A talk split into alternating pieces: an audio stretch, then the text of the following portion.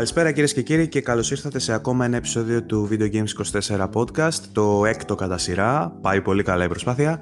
Ε, η εβδομάδα που μας πέρασε ήταν και αυτή γεμάτη με ειδήσεις, ε, κυρίως ε, ερχόμενες από τα ανατολικά, από την TGS. Είχαμε την ε, παρουσίαση, έκθεση, ε, όλο αυτό τέλος πάντων το convention που γίνεται εκεί πέρα στην Ιαπωνία με νέα παιχνίδια που ανακοινώθηκαν, ενημερώσεις για παιχνίδια που ξέραμε ότι θα κυκλοφορήσουν. Είχαμε ε, ένα 50 λεπτό βιντεάκι από Death Stranding, μετά είχαμε ένα συμπληρωματικό.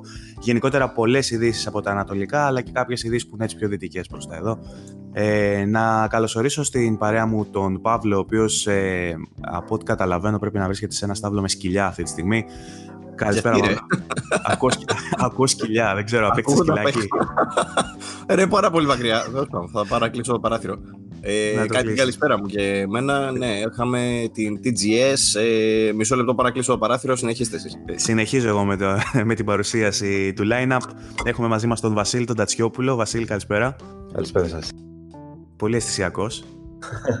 Δεν έχω ξυπνήσει καλά ακόμα. Δεν έχεις ξυπνήσει, οκ. Okay. Ε, καληνύχτα. Ε, Άρη. Καλησπέρα για από μένα.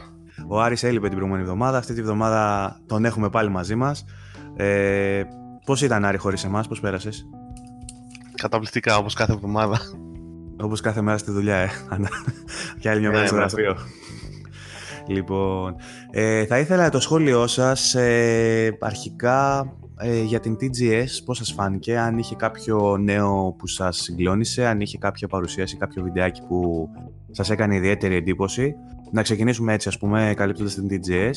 Ε, Παύλο, είσαι μαζί μας, πάνε τα σκυλιά; Είμαι εδώ, τα σκυλιά δεν ξέρω αν πάνε. Κλείσα το παράθυρο για να τα ακούμε τουλάχιστον, ελπίζω. Πολύ καλά. Πολύ καλά. Ε, Πες μου λοιπόν, Παύλο, ε, από την TGS τι κρατάς, τι σου έκανε περισσότερη εντύπωση; Ε, από όσο έχω καταφέρει να την παρακολουθήσω, είδα ότι έγινε πολύς χαμός και μπόλικος ντόρος με το Death Stranding.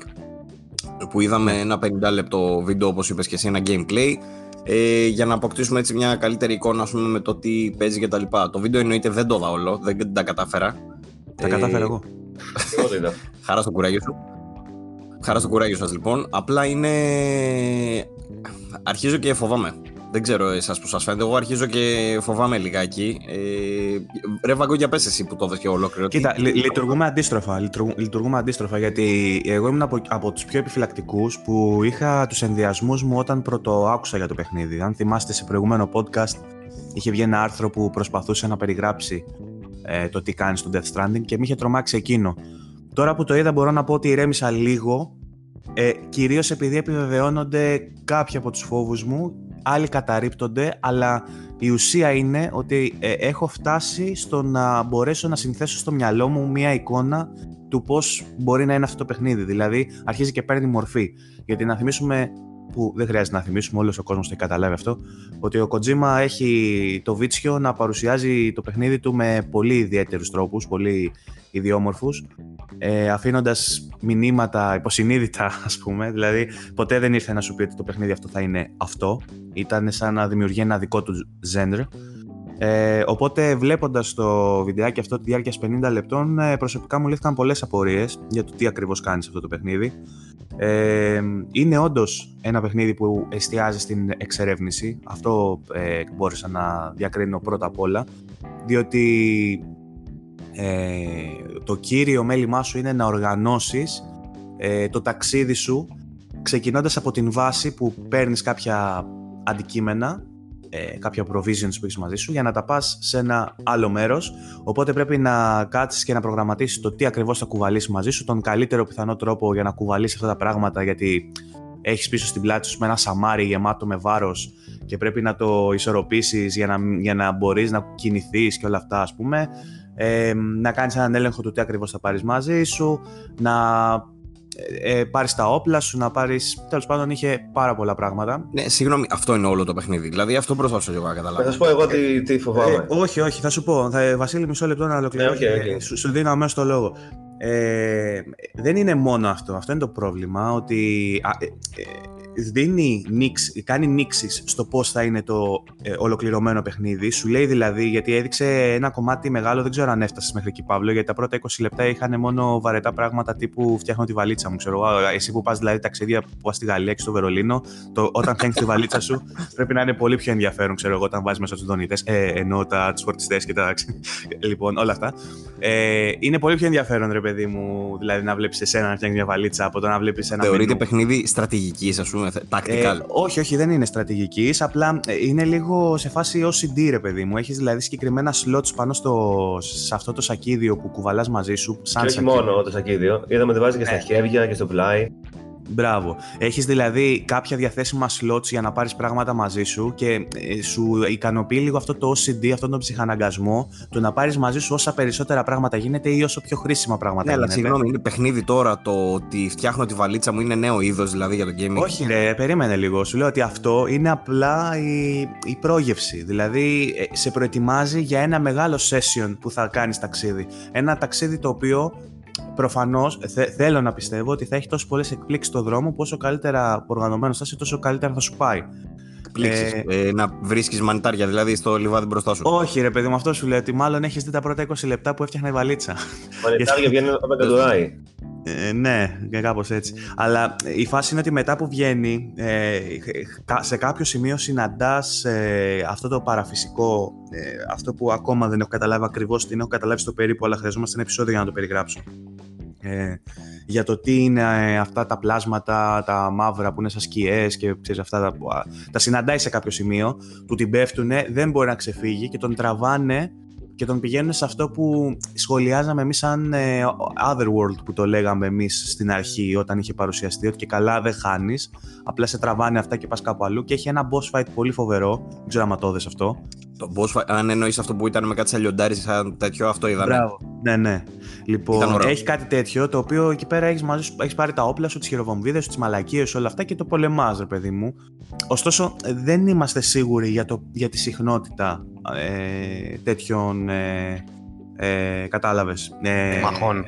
μαχών. τι, εγώ θέλω να ρωτήσω και τον Βασίλη, αν έχει καταλάβει το core gameplay ποιο θα είναι. Αυτό προσπαθώ να καταλάβω. Αυτό το, core, να το core gameplay είναι αυτό που σου είπα. Είναι η εξερεύνηση. Άμα θέλει, αν έχει καταλάβει κάτι άλλο ο Βασίλης, μπορεί να, στο, να μας μιλήσει. Γιατί του έταξε ότι θα δώσει και το λόγο και μόνο πήρα πάλι τη συζήτηση.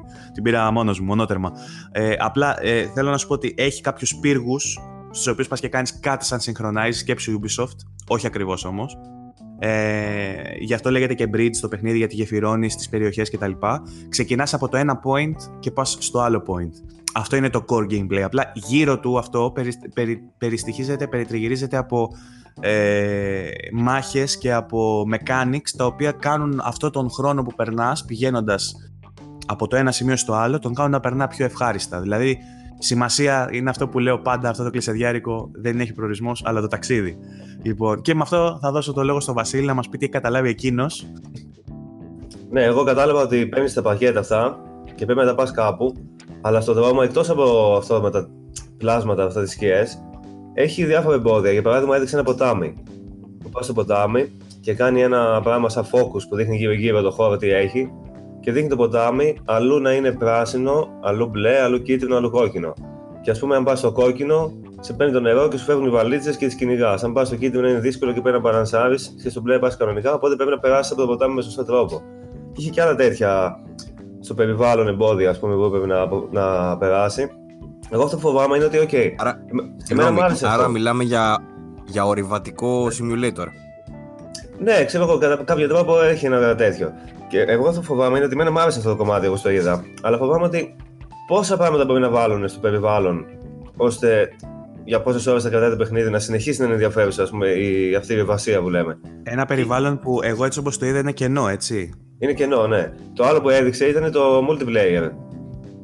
Το που έδειξε ότι ας πούμε μπορείς να πας να βάλεις σκάλα για να σκαφαλώσεις πάνω στο βουνό αλλά λέει ότι άμα κάποιος άλλος παίκτης έχει πάει και έχει βάλει σκάλα εκεί πέρα, η σκάλα θα υπάρχει αυτού και θα μπορείς να πάρει με τη δικιά του, ξέρω εγώ. Ή να πάρεις αντικείμενα από άλλους παίκτες που έχουν περάσει από εκεί, φωνάζει, λέει Isn't anybody here, κάτι τέτοιο.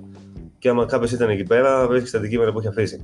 Επίσης έδειξε πούμε- και stealth. Έδειξε ότι πούμε- πήγε σε ένα Να camp. πούμε ότι είναι το παιχνίδι εντωμεταξύ παρουσίαση ήταν στα Ιαπωνέζικα. Έτσι. Ο, ο Kojima ήταν 50 λεπτά και μίλαγε και άλλα 20 λεπτά νομίζω στο δεύτερο βίντεο που έβγαλε και μίλαγε στα Ιαπωνέζικα. Οπότε πολλά πράγματα μπορεί να μην τα έχουμε. Ε, να μας ξεφεύγουν. Ναι, ισχύει και αυτό. Έδειξε και το stealth. Εντάξει, Metal Gear Solid τελείω ήταν. Που πήγε στο camp και ήταν κάτι εχθροί άνθρωποι. Όλο αυτό. έτσι. Χρήσιμο να έχεις κάτι έτσι γνώριμο και που Ναι, ναι, επίσης- ο κόσμος και σε ξέρει γι' αυτό, ας πούμε. Όλα τα όπλα που είχε ήταν non-lethal, όποτε έδειξε. Δεν είχε μάχη με πυροβόλα και τέτοια. Είχε ένα όπλο που πέταγε δύο περίεργες μπάλες από φως και έδαινε τους εχθρούς. Κάτι τέτοια.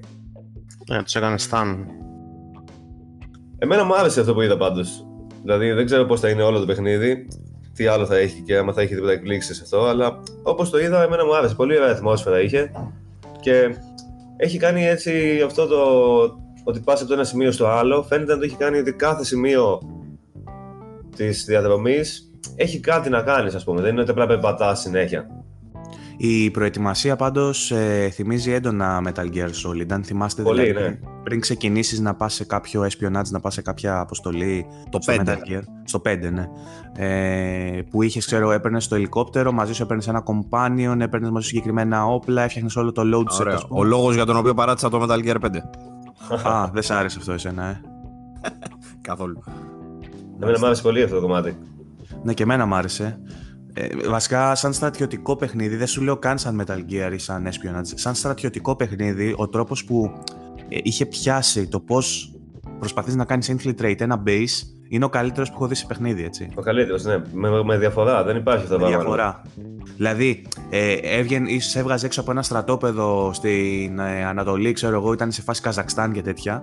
Ε, και σε, σε άφηνε απ' έξω και κοίταζες με τα κιάλια και ήταν τόσο. Ρε παιδί μου, σαν να βλέπεις ένα, ένα outpost κανονικό, στρατιωτικό και η μέθοδος που θα χρησιμοποιούσες για να κάνεις infiltrate θα ήταν αυτή που θα έκανες και στην πραγματικότητα. Δηλαδή δεν είχε ούτε ε, φαντασμαγορικά εφέ, ξέρεις, και μπαίνω μέσα και κρίξ και τέτοια, ούτε το stealth, το, ε, ξέρεις, το, του Hitman, το εξωπραγματικό, που δεν, σε, δεν παίρνει χαμπάρι κανείς, ας πούμε. Ε, Επίσης κάτι άλλο για το Death Stranding, το οποίο εγώ δεν το κατάλαβα από το βίντεο, αλλά το διάβασα να το λένε. Λέει, ας πούμε, ότι άμα πας κάπου σε ένα βουνό και θες να κατέβεις, έδειξε ότι έχει ένα, ένα σκηνή που κάνεις κατάβαση στα βράχια. Και λέει ότι άμα κάποιος Ναι. άλλος παίκτης, για παράδειγμα, ένας άλλος παίκτης έχει αφήσει το σκηνή του εκεί πέρα, πας εκεί, το χρησιμοποιείς και μπορείς, λέει, να κάνεις κάτι που είναι σαν like σε social media σε αυτό το παίκτη. Και λέει ότι αυτά τα likes τα μαζεύεις και κάπως χρησιμοποιούνται. Ναι. Δεν καταλαβαίνω, ρε παιδιά. Νομίζω ότι, ότι πιανόμαστε πάρα πολύ από λεπτομέρειες του gameplay χωρίς να Gimmicks. έχει τελικά τρελό βάθος, ξέρω εγώ. Μου Σε φαίνεται αυτό όλο συμφωνώ πάρα πολύ απόλυτα. flat ρε γαμώτο και το- αυτό άρχισα να φοβάμαι γιατί τώρα έδειξε 50 λεπτά και πάλι αυτά που gimmicks. έδειξε είναι τελείως. Ναι, αυτό. Gimmicks και underwhelming, ξέρω εγώ τελείως. Στο, Δηλαδή- δεύτερο βιντεάκι, στο δεύτερο βιντεάκι, αν σου δώσω να καταλάβεις, ε, είχε, ήταν 20 λεπτά δείχνοντας τον Ρίντους, ε, κάνοντας zoom στα παπάρια του και ο Ρίντους απλά κάλυβε τα παπάρια του και ήταν σε φάση, βάραγε την κάμερα και ήταν σε φάση μην κοιτάτε τα παπάρια του Ρίντους γιατί θα σας δείρει. Ε, 20 λεπτά έδειχνε ότι ξέρω εγώ μπορείς να πλύνεις τον Ρίντους ή να μην τον πλύνεις και να βρωμάει, ότι μπορείς να του φορέσεις την γυαλιά. Ε, Ισχύει, γενικά- όντως. Πραγματικά έδειξε ναι, αυτό που είναι- λέει. Σε φάση απλά έδειχνε το customization, δεν υπερβάλλω. Έδειχνε το customization και καλά, αλλά ήταν σε φάση ότι, α, κοιτάξτε, ξέρω εγώ, έχουμε έναν πολύ γνωστό ηθοποιό, τον οποίο τον έχουμε κάνει να αλληλεπιδρά με την κάμερα με 500.000 διαφορετικούς τρόπους. Αλλά ήταν σε φάση ότι από τη μία γωνία σου έκλεινε το μάτι ο Ρίντους, από την άλλη σου έστελνε ένα φυλάκι. Ξέρω, ήταν, ήταν λες Παιδί και μου, είναι. εντάξει, Ήταν, ωραία όλα λες αυτά. και είναι secretly gay ο Kojima για τον Ρίντους, Ποιο- ας πούμε, και του φτιάξε ένα Ποιο- παιχνίδι να εστιάζει πάνω του. Ποιο το Μπορεί και να είναι. νόημα σε όλα αυτά. Ποιο το νόημα. Εμένα Δεν μου καταλαβαίνω. θυμίζει, μου θυμίζει κάπως το Death Stranding την προσέγγιση που έκαναν με το Zelda, το Breath of the Wild. Που είσαι σε ένα open world και είναι sandbox και ασχολείσαι με το περιβάλλον, κάνεις πράγματα με αυτά που υπάρχουν στον χώρο, μπορεί να σκεφτείς τρόπους να χρησιμοποιήσεις αντικείμενα που δεν, ας πούμε, έχει ένα carrier από πίσω και βάζεις πάνω τις βαλίτσες και μπορείς να το κάνεις skate και να κατέβεις στο βουνό. Αυτό μου θυμίζει με ένα sandbox. Ίσως δεν βάση. καταλαβαίνω. Το Zelda, ας πούμε, που αναφέρεις είναι τρο- τρομερά δομημένο όμως παιχνίδι για sandbox. Δηλαδή έχει τις περιοχές του, έχει τις ε, αποστολές του, έχει τα dungeons, έχει τους, τα bosses, ξέρω. Θέλω να πω, ε, έχεις πράγματα να κάνει. Ξέρεις ότι έχεις πράγματα να κάνεις σε κάθε περιοχή, για παράδειγμα. Τώρα στο Death Και Stranding. σε αυτό έδειξε, έδειξε camps με stealth, έδειξε boss, δεν ξέρω τώρα τι άλλο. Πάντως, πάντως να ξέρετε ότι ε, η σύνδεση με το Zelda είναι πολύ πετυχημένη γιατί και το Zelda, αν το δεις μακροσκοπικά, είναι ένα παιχνίδι το οποίο είναι ουσιαστικά άδειο σε ένα τεράστιο terrain ας πούμε που είναι άδειο αλλά έχεις πάρα πολλά πράγματα να κάνεις μέσα σε αυτό. Έτσι Νομίζω ότι, φαίνεται και τα άλλα, ναι. νομίζω ότι και το Death Stranding ε, ε, προσπαθεί να βαδίσει σε αυτά τα μονοπάτια σχετικά από το Zelda δεν ξέρω αν θα μπορείς να το ξεπεράσει κάποιο παιχνίδι λόγω της ε, φύσης του σαν ε, ε, εντός αγωγικών καρτούν, ξέρεις, σαν ε, cel-shaded παιχνίδι, παι- παιδικό εντός πολλών εισαγωγικών. Ενώ το Death Stranding επειδή πραγματεύεται πολύ πιο σοβαρά πράγματα και ε, όχι, μο- όχι απλά σοβαρά, ε, προσπαθεί να πείσει ότι είναι και ψαγμένα αυτά που δείχνει. Ε, δεν ξέρω κατά πόσο θα μπορέσει να τα εφαρμόσει όλα αυτά που λέει η ιστορία του και όλη αυτή τη βαρύτητα της υπόθεσης να την εφαρμόσει σε έναν κόσμο ο οποίος στο Zelda λειτουργήσε γιατί ήταν ε, ένα fan to play παιχνίδι ας πούμε. Δεν είχε, ήταν, σα- ήταν κυριολεκτικά sandbox με την, ε, με την έννοια ετοιμολογικά αν την πάρεις δηλαδή. Σ' άφηνε δηλαδή σε ένα, σε ένα κουτί με άμμο και σου έλεγε φτιάξε πυργάκια ξέρω. Κάνε ό,τι γουστάρεις. Απ' την άλλη, Ενώ- και, και το Metal Gear Solid βέβαια είχε το 5 πολλά βαριά θέματα στο σενάριο. Παρ' όλα αυτά ήταν το gameplay εντελώς sandbox και μάλιστα πολλές φορές και τελείως γελίο. Ναι. Ε, μπορεί να συνδυάζει ρε παιδί μου αστιάκια ειδικότερα. Πάντα έχει ιαπωνικού διαστιάκια ο τύπου, Kojima. Πάντα. Ναι, δεν αυτό. αποκλείεται να μην έχει. Με σοβαρά θέματα κτλ. Εγώ βέβαια δεν είδα πουθενά το καινούριο είδος που είπε ο Kojima ότι ουσιαστικά θα βγάλει με το Death Stranding. Ναι, Ένα- βασικά φαίνεται σαν exploration με stealth και κάποιες μάχες. Αυτό φαίνεται. Open World Walking Simulator με μάχες, λίγο Ε, stealth. όχι, όχι, όχι Walking Simulator, δεν θα το λέγα Walking Simulator. Α, Νομίζω ότι ακριβώς γι' αυτόν τον λόγο λέω ότι φτιάχνει καινούριο genre, επειδή δεν μπορείς να το προσδιορίσεις. Δηλαδή, άμα σου- αν σε ρωτήσει κάποιος να του πεις, πες μου επακριβώς με μία λέξη τι genre είναι το Death Stranding, δεν μπορείς να του πεις ούτε, ούτε, ούτε ότι είναι action, Ναι, ούτε είναι ότι είναι adventure. συνδυασμό, συνδυασμός πολλών, ας πούμε. Ναι. Όπως κάποτε, ας πούμε, δεν ήταν δόκιμος ο όρος του platformer και έτσι δημιουργήθηκε ο όρος Metroidvania. Ε, κα- Ο- Καταλάβατε. Μπορείς να το πεις action adventure όμως. Με την πολύ γενική. Πολύ γενική έννοια, ναι. Ναι. Απλά ε, αυτό το συγκεκριμένο, ε, ας πούμε ε, ε, υπάρχει ένα sub-genre ας πούμε, που λένε για την ε, Ubisoft ε, που εισήγαγε ας πούμε, αυτό με τους πύργους που ανοίγεις περιοχές με τους πύργους και αυτά. Ε, Νομίζω υπάρχει ένας όρος, δεν θυμάμαι ακριβώς πώς λέγεται. Οπότε ε, δεν είναι ότι είναι δύσκολο να δημιουργήσεις ένα genre ή ένα sub-genre αν κάνεις κάτι πολύ συγκεκριμένο που δεν το κάνουν άλλοι. Το θέμα είναι όμως ότι αν είσαι ένα παιχνίδι μόνος σου και κάνεις κάτι και θες να δημιουργήσεις το δικό σου genre, πρέπει αυτό που θα κάνεις να είναι πραγματικά ε, ορόσημο. Δηλαδή να μείνεις στην ιστορία για να σου αποδοθεί και ένας όρος δικός σου. του Πάντως, παιχνιδιού. πάντως, Για να το ακολουθήσουν κι άλλοι μετά από σένα. Ναι, ναι, ναι.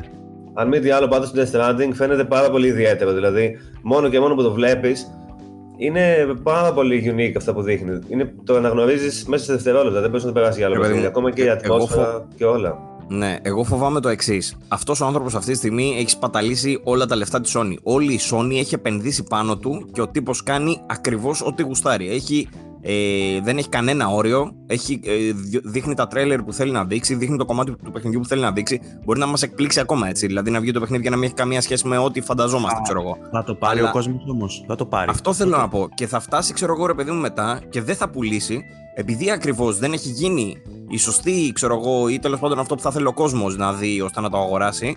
Γιατί αν διαβάσετε Ρε σε εσύ, σχόλια. δεν που είναι νομίζω. εμένα Δεν νομίζω, κάτσε να γιατί- σου πω, κάτσε να σου πω. Πολλοί λένε σε σχόλια, εγώ δεν, ε, εμένα δεν με ψήνει, εγώ ακόμα δεν έχω δει τίποτα.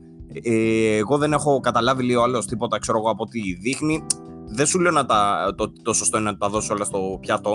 Αλλά αυτός ο τύπος πώς θα το αγοράσει; Τώρα θα μου πεις δεν απευθύνεται σε αυτόν. Ωραία, αν απευθύνεται Δεν όμως απευθύνεται. σε μια πολύ μικρή ε, μερίδα του κόσμου, των gamers, τότε η Sony δεν υπάρχει περίπτωση να βγάλει τα λεφτά της.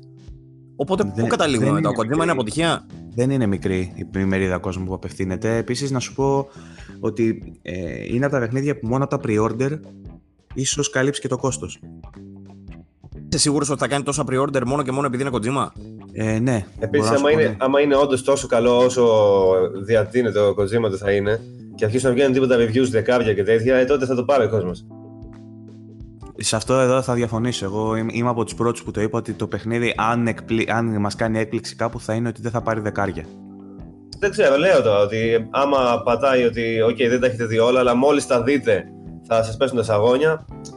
ξέρω εγώ. Να σκεφτούμε λίγο κάτι. Παιχνίδι σαν το Metal Gear Solid δεν, έχει, δεν απευθύνεται μόνο σε αυτούς που λέγανε ότι θέλουν να παρακολουθήσουν το story, ξέρω εγώ, που θα είναι γαμό και θα είναι πολύ επίπεδο και με δράμα και με τα στοιχεία του Kojima, ξέρω εγώ κτλ.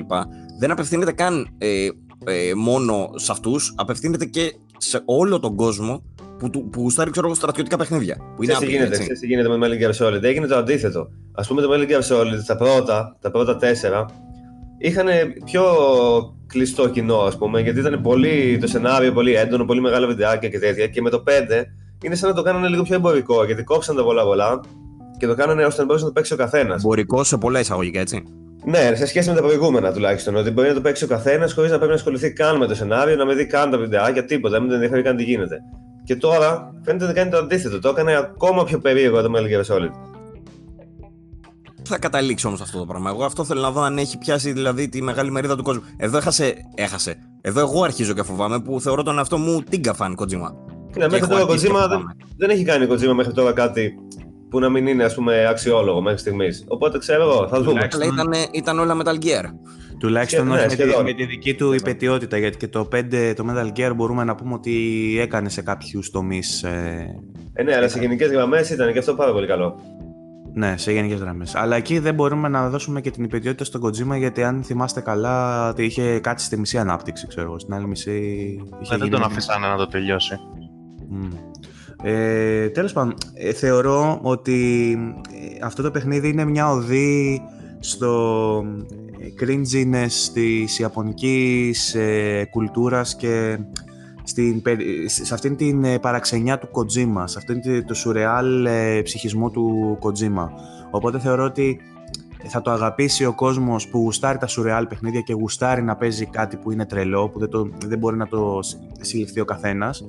Α- Αφενός αυτό. Αφετέρου θα το ευχαριστηθούν τα fanboys ε, της Sony γιατί θα είναι εκτός των άλλων και ένα eye candy και ένα παιχνίδι που θα δείχνει τις δυνάμεις της κονσόλας και ακόμα μια αποκλειστικότητα που θα έχει να, να κουνάει σαν λάβαρο η Sony ε, και όλα αυτά.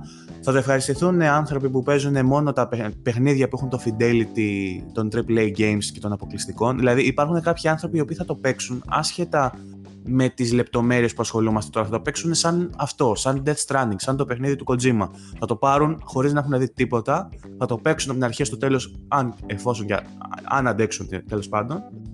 Και στο τέλος θα βγάλουν το συμπέρασμά τους. Δηλαδή νομίζω ότι δεν ε, στέκονται όλοι στα επιμέρους ε, χαρακτηριστικά του όπως στεκόμαστε εμείς, όπως ας πούμε του ε, να κάτσουμε να κάνουμε ανάλυση στα, στους μηχανισμούς του gameplay και το πόσο πρωτότυποι είναι και το πόσο επαναστατικοί και το πόσο genre refining και όλα αυτά. Ε, εγώ επιμένω πάντως ότι φοβάμαι γιατί περίμενα να δω μετά από τόσο καιρό λέει 50 λεπτό gameplay στην TGS επιτέλους θα σας δείξουμε ξέρω εγώ περί τίνος πρόκειται κτλ. Ε, και αυτό που είδα η αλήθεια είναι ότι δεν με... Δηλαδή περίμενα τώρα να κάνει κάποιο μπαμ ώστε να πείσει ακόμα και τους τελευταίους για να το πάρουν μέσα στον επόμενο 1,5 μήνα που είναι να βγει. Ε, ναι, ωστόσο, και να, δεν- και δεν το επαναλαμ- είδα. Δεν το επαναλαμ- είδα. επαναλαμβάνω όμως επειδή είναι TGS, επειδή είναι στο Τόκιο, επειδή απευθύνεται σε Ιάπωνες, Εντάξει. ε, ε, αν δεις τις παρουσιάσεις τους εκεί πέρα γενικότερα σε όλα τα παιχνίδια, δηλαδή και Pokemon να κάτσεις να δεις πώς κάνουν τις παρουσιάσεις, κάθονται και τρίβουν μισή ώρα τα μαγουλάκια του Pikachu και ουρλιάζουν. Ναι, εντάξει. Δηλαδή ε, ε, έτσι κάνουν, αυτό είναι το think τους ρε παιδί μου. Δηλαδή αυτό το 20, τα 20 λεπτά που βλέπαμε τον Ρίντους να μας κλείνει το ματάκι και να μας δίνουν τα παπάρια του, οι Ιάπωνες γουστάρανε, λέγανε πω πω τι gimmicks είναι αυτό. Δεν λέγανε την gimmicks, είναι σε φάση πω πω τι έχει το παιχνίδι, γαμάει ξέρω. Θα το δούμε. Τέλος πάντων. Λιγότερο, Λοιπόν, λιγότερο από δύο μήνες τώρα. Ναι. Ε, Τέλος πάντων, να αφήσουμε το Death Stranding γιατί έχουμε σταθεί πολλές φορές στο Death Stranding. Όχι, Νομίζω- εγώ θα ήθελα να πάρω τώρα το, από εδώ το σκηνικό που έχουμε έτσι που περιμένουμε το μεγάλο παιχνίδι αυτό και να το πάμε λίγο σε ένα άλλο μεγάλο παιχνίδι που περιμένουμε να δούμε και δεν έχουμε δει πράγματα. Ή- Ήταν στην TGS. Όχι, δεν ήταν στην TGS, αλλά βγήκε μια ανακοίνωση τώρα μέσα στη εβδομάδα ότι θα το δούμε στις 24 του μηνός. Σε 9 μόλις μέρες. Οκ, Μιλάω- σε, αφ- σε αφήνω να κάνεις αυτή την παρένθεση γιατί έχει κι άλλα η TGS. Ναι, όχι, συγγνώμη, θέλω να την κάνω αυτή την παρένθεση γιατί θέλω να πιαστώ για να τα συνδέσουμε με το τι σημαίνει μεγάλο παιχνίδι. Οκ, για πες. Δεν έχουμε δει καθόλου The Last of Us Part 2. Έχουμε δει μόλις δύο τρέιλερ. Έχει χαθεί το παιχνίδι. Για το, για το Last of Us θέλεις να πεις, ρε μαλάκα. Γελάει. Όχι, εντάξει, πλάκα κάνω. Γαμάει το Last of Us, εντάξει. Δεν κατά προς τι ο γέλοντας, πώς ήρθε; Ε, και καλά, ηρωνικός ρε παιδί μου, το Last of Us. Πφ, Τι, σιγά, εκεί πέρα ένα cinematic παιχνίδι είναι που πυροβολάς κάτι ζόμπι, σιγά, τι έγινε. Είμαι σίγουρος αν τα εννοείς αυτά όμως τώρα ή όντως κάνεις φλάκα. Βρε, δεν τα εννοώ. Σου λέω, κοροϊδεύω αυτούς που λένε για το Last of Us ότι και καλά σιγά το παιχνίδι κτλ. Έλα, πάμε. Όχι εσύ δηλαδή. Όχι εγώ, όχι εγώ. Μάλιστα. Τέλος πάντων, για... μας έχουν υποσχεθεί τέλος πάντων ότι στις 24 Σεπτεμβρίου, σε 9 μέρες από σήμερα, θα δούμε ε, ένα media event. Θα παρακολουθήσουμε με θέμα το Last of Us Part 2. Νομίζω καιρός ήταν γιατί το παιχνίδι έχει χαθεί εδώ και πάρα πολύ καιρό. Έχουμε τελευταίο πράγμα που είδαμε από αυτό ήταν πέρσι; Χάσει σχεδόν. Δεν έχουμε δει τίποτα. Ε, Τελευταίο, τελευταίο ήταν εκείνο το βιντεάκι που φιλιόταν με την άλλη. Ναι, που είχαμε Ε, δει νομίζω gameplay. Πέρσι δεν ήταν αυτό. Που είχε πέσει στο ίντερνετ και λέγανε όλοι: Εγώ δεν το παίζω επειδή έχει λεσβείε. Την Ελλάδα, εντάξει. Ε, ρε που ζούμε. Για πάμε. Ε, αλλά αυτό ρε παιδί μου, το περιμένω πώς και πώς αυτό το πράγμα για να δω επιτέλους ε, και νέα πράγματα από το Last of Us. Να πα και μάθουμε ημερομηνία, ξέρω εγώ. Είναι ένα παιχνίδι το οποίο το περιμέναμε πώς και πώς εδώ και τρία χρόνια που έχει ανακοινωθεί και δεν έχουμε ιδέα πότε θα βγει, τι θα βγει, αν θα βγει, θα βγει στο PS5, θα βγει στο PS4, θα βγει σε όλα, θα βγει, ξέρω εγώ, θα έχουν αλλάξει τίποτα, θα δούμε τίποτα καινούριο, τι θα γίνει. Είναι, η Naughty Dog είναι εγγυητής όμως παρόλα αυτά. Ε, έτσι λέγαμε και, το, και για τον Kojima και πάει να βγάλει τώρα το Death Stranding. Όχι, δεν λέγαμε. Με το για φίλο του, τον Kojima, Jeff εγώ δεν Keighley. είχα πει τέτοιο πράγμα. Εγώ δεν είχα πει για τον Kojima τέτοιο πράγμα. Νομίζω η Naughty Dog έχει πιο ισχυρό εγγυητικό χαρακτήρα από τον κάθε Kojima. δεν είμαι σίγουρος ότι θα συμφωνούσαμε όλοι, ούτε καν του, της παρέας εδώ πέρα, όλοι μαζί σου, να σου πω την αλήθεια. Γιατί Μα- ναι μεν η... Ε, μπορώ, μπορώ να σου πω ένα παιχνίδι που συμμετείχε ο Kojima και πολλά παιχνίδια που συμμετείχε ο Kojima και είχαν μικρό πράγματα που δεν άρεσαν στον κόσμο. Για την Naughty Dog δεν μπορείς να της προσάψεις κάτι. Τουλάχιστον για αυτή την γενιά και την προηγούμενη, τα παιχνίδια της ήταν. Βασικά και πιο πίσω να σε πάω. Από το PlayStation 1 να σε πάω. Δεν μπορείς να πεις κάτι για την Naughty Dog. Σου έχει βγάλει ποτέ παιχνίδι που δεν ήταν καλό; Γιατί έχει βγάλει ο Kojima παιχνίδι που δεν ήταν καλό. Ε, Σου λέω ότι το, το 5 που δεν τον αφήσανε, το Metal Gear βγήκε πελατωματικό, ας πούμε. Και μάλιστα το Kojima τα παιχνίδια Ναι. έχουν περισσότερο ενδιαφέρον στο μεγαλύτερο εύρος, ας πούμε, τους. Στο τι κάνουν μέσα, στο, στις ιδέες που έχουν βάλει, στις καινοτομίες και τέτοια. Εντάξει, ε, υποκειμενικό είναι γιατί ε, νομίζω Ναι, ότι. Το Uncharted ήταν ένα, οκ, πολύ ωραίο, αλλά ήταν ένα απλό παιχνίδι action adventure, ας πούμε. Ενώ Το Metal Gear- Uncharted, νομι- το Uncharted νομίζω ότι χαϊδεύει τις ε, συνειδήσεις και τα αρέσκω των, ε, του δυτικού κόσμου καλύτερα. Δηλαδή αυτό το τυποποιημένο κινηματογραφικό πακέτο που δίνει το Uncharted και το Last of Us. Με Εγώ με το Uncharted γενικά δεν τρελαίνω να σου πω την αλήθεια. Το 2 ήταν το μόνο που μου άρεσε πολύ. Τα υπόλοιπα ήταν οκ. Ναι, Περνάει ο Παλιατζής, φίλε, από κάτω. όντως. και έχω και κλειστό παράθυρο. Α, όχι, ανοιχτό είναι το παράθυρο. Είναι σαν άκληση γι' αυτό. Ε, μου φαίνεται ότι εντάξει είναι λίγο απαρχαιωμένο το Uncharted Παλιατζής. από κάτω. Ε, ε, λοιπόν, ε, κοίτα Όπλησα. να δεις. Καλά έκανες κι εσύ. Μ' αρέσει που πρέπει να περάσει ο Παλιατζής και ο σκύλος για να κλείσουμε τις μπαλκονοπορτές. Είμαστε full επαγγελματίες. ε, ε, θέλω να πω ρε παιδί μου ότι το Uncharted και το Last of Us και γενικότερα τα παιχνίδια της Naughty Dog απευθύνονται περισσότερο σε δυτικό κοινό Οπότε και τα themes τους και τα, η μέθοδος που ακολουθούν σαν παιχνίδια για να πούν την ιστορία τους είναι πιο προσκύμενοι στο, στο δυτικό κόσμο. Ενώ ο Kojima κάνει πράγματα που είναι πιο συνηθισμένα στην Ανατολή. Αν Αλλά εσύ σαν... Το Uncharted έχει πουλήσει και στην Ιαπωνία, έτσι. Α- ε, Απλά είναι γενικά το ύφος του πολύ πιο εμπορικό από ότι τα παιχνίδια του Kojima. Για το ύφος του μιλάω, γιατί υπάρχουν και άλλοι παράγοντες. Με το Uncharted είναι console seller και είναι benchmark ουσιαστικά. Δηλαδή σου δείχνει τι μπορεί να κάνει, ακόμα και σήμερα σου δείχνει τι μπορεί να κάνει η κονσόλα του PlayStation 4. Σωστό. Σωστό. Ε, αλλά τώρα σχετικά με το Last of Us για να επιστρέψουμε σε αυτό που είπες είναι, θα, είναι σχεδόν σίγουρο ότι το παιχνίδι θα είναι και αυτό ορόσημο της γενιάς και είτε θα κλείσει την τρέχουσα είτε θα ανοίξει την επόμενη. Ό,τι Αν και πάμε να γίνει από... σύ- σύμφωνα με την ιστορία της Naughty Dog, θα είναι το καλύτερο Last of Us, γιατί έτσι γίνεται πάντα με τα παιχνίδια της. Το δεύτερο είναι πάντα το Καλά, καλύτερο. δεν, έχει, δεν έχει και πολλά. Άλλο Στο- ένα είναι. Και Crash Bandicoot και Jak and Daxter, όλα το δεύτερο είναι το καλύτερο. Και μετά βγαίνει το τρίτο και το γαμάει, ξέρω. Και βγαίνει το τρίτο και είναι ναι, Όχι, το τα ίδιο με το γαμάει. δεύτερο. Είναι το ίδιο με το δεύτερο, ακριβώς. Απλά δεν. Ναι, αυτό. Εντάξει. Εμένα το Uncharted, ας πούμε, το 3 μου άρεσε ε, σχετικά πολύ, ας πούμε. Ενώ πολλοί κόσμος λέει ότι δεν του άρεσε. Εμένα Και το εμένα μου δεύτερο. άρεσε. Οκ. Όπα, μην τρελαίνεστε. Πείτε ένας-ένας. Ποιος, ποιος θέλει να πει; Όχι, εγώ η αλήθεια είναι το όντως το 2 θεωρώ το του μπανιάρικο που ήταν τέτοιο και μετά το 3 που έκανε παρόμοια πράγματα αυτό. Ακριβώς το ίδιο ήταν. Ήταν ακριβώς το ίδιο σε τρομακτικό σημείο και μάλιστα κάποια πράγματα τα έκανε χειρότερα. Οι μάχες, ας πούμε, ήταν χειρότερες από το 2 και πάρα πολλές, χωρίς νόημα. Θυμάμαι την πίσαμε το πλοίο, η οποία δεν υπάρχει καν στο παιχνίδι. Ναι. Ε, είμαστε σίγουροι ότι θα βγει και Last of Us 3 όμως; Δεν χρειάζεται, αφού η ιστορία αυτό δείχνει. Το 2 είναι το καλύτερο. Το 3 ας μην βγει καθόλου. Ε, θα δούμε το 2 και βλέπουμε. Ε, εγώ θα ήθελα να ρωτήσω τώρα για τις 24 του Σεπτέμβρη. Τι πιστεύετε ότι θα μας δείξει στο Media Event ε, η Naughty Dog? Βαγγέλη; Ε, εγώ πιστεύω θα δείξει κάποιο βιντεάκι ε, δεκάλεπτο, 15 λεπτό το πολύ. Δεν πιστεύω θα δείξει πολύ περισσότερο. Γιατί δεν πιστεύω ότι θα είναι ένα τρέιλερ σαν του Kojima που θα μας ε, δείχνει τον κόσμο ανοιχτό, ξέρεις. Ε, θεωρώ ότι θα, θα βάλει μια αποστολή, ένα κομμάτι της ιστορίας ας πούμε, ένα δεκάλεπτο το πολύ 15 λεπτό ε, και ίσως εστιάσουν στην Έλλη περισσότερο. Ε, Πιστεύεις εκτός... θα μάθουμε ημερομηνία κυκλοφορίας; Θεωρώ ότι είναι μια καλή χρονική περίοδος για να μάθουμε γιατί στην καλύτερη νομίζω η Naughty Dog ένα χρόνο πριν την κυκλοφορία του τα παιχνίδια τα έχει ανακοινώσει. Δεν νομίζω δηλαδή να μας το καθυστερήσουν κι άλλο, ούτε πιστεύω ότι θα πάει η κυκλοφορία του για μετά το 20. Επίσης, το να πάει ας πούμε για launch title μαζί με PS5 στο τέλος του 2020. Δεν θα ήταν παράξενο να σου πω γιατί υπάρχει μια ιδιομορφία σε αυτή τη γενιά που διαφέρει από την προηγούμενη. Από το PS3 στο PS4 αλλάξαμε αρχιτεκτονική. Αλλάξαμε πολλά πράγματα δηλαδή. Έγινε ένα leap τεράστιο και αυτός είναι και ο λόγος που τα παιχνίδια του PlayStation 3 δεν είναι άμεσα playable στο PlayStation 4. Στο PlayStation 5 ξέρουμε ήδη ότι τα παιχνίδια του PlayStation 4 θα παίζουν. Το ξέρουμε αυτό. Οπότε θα ήταν εύκολο να κυκλοφορήσει το 4 σαν παιχνίδι που κλείνει τη γενιά και στο 5 μας μείνει ανακοίνωση του 5 να λέει κοιτάξτε να δείτε στο PlayStation 5 θα μπορείτε να παίξετε native 4K το Last of Us ξέρω εγώ με περισσότερα assets όπως έγινε και με το Last of Us το πρώτο που έγινε remastered στο PlayStation 4 σχετικά νωρίς. Ε, και Βασίλη τι να πεις. Κάτι είπε ο Άρης μισό. Άρη δεν Τίποτα. Συμπλήρωσα ότι όπως και το ένα έκλεισε την προηγούμενη γενιά, λογικά και αυτό θα κλείσει ή θα ανοίξει την επόμενη.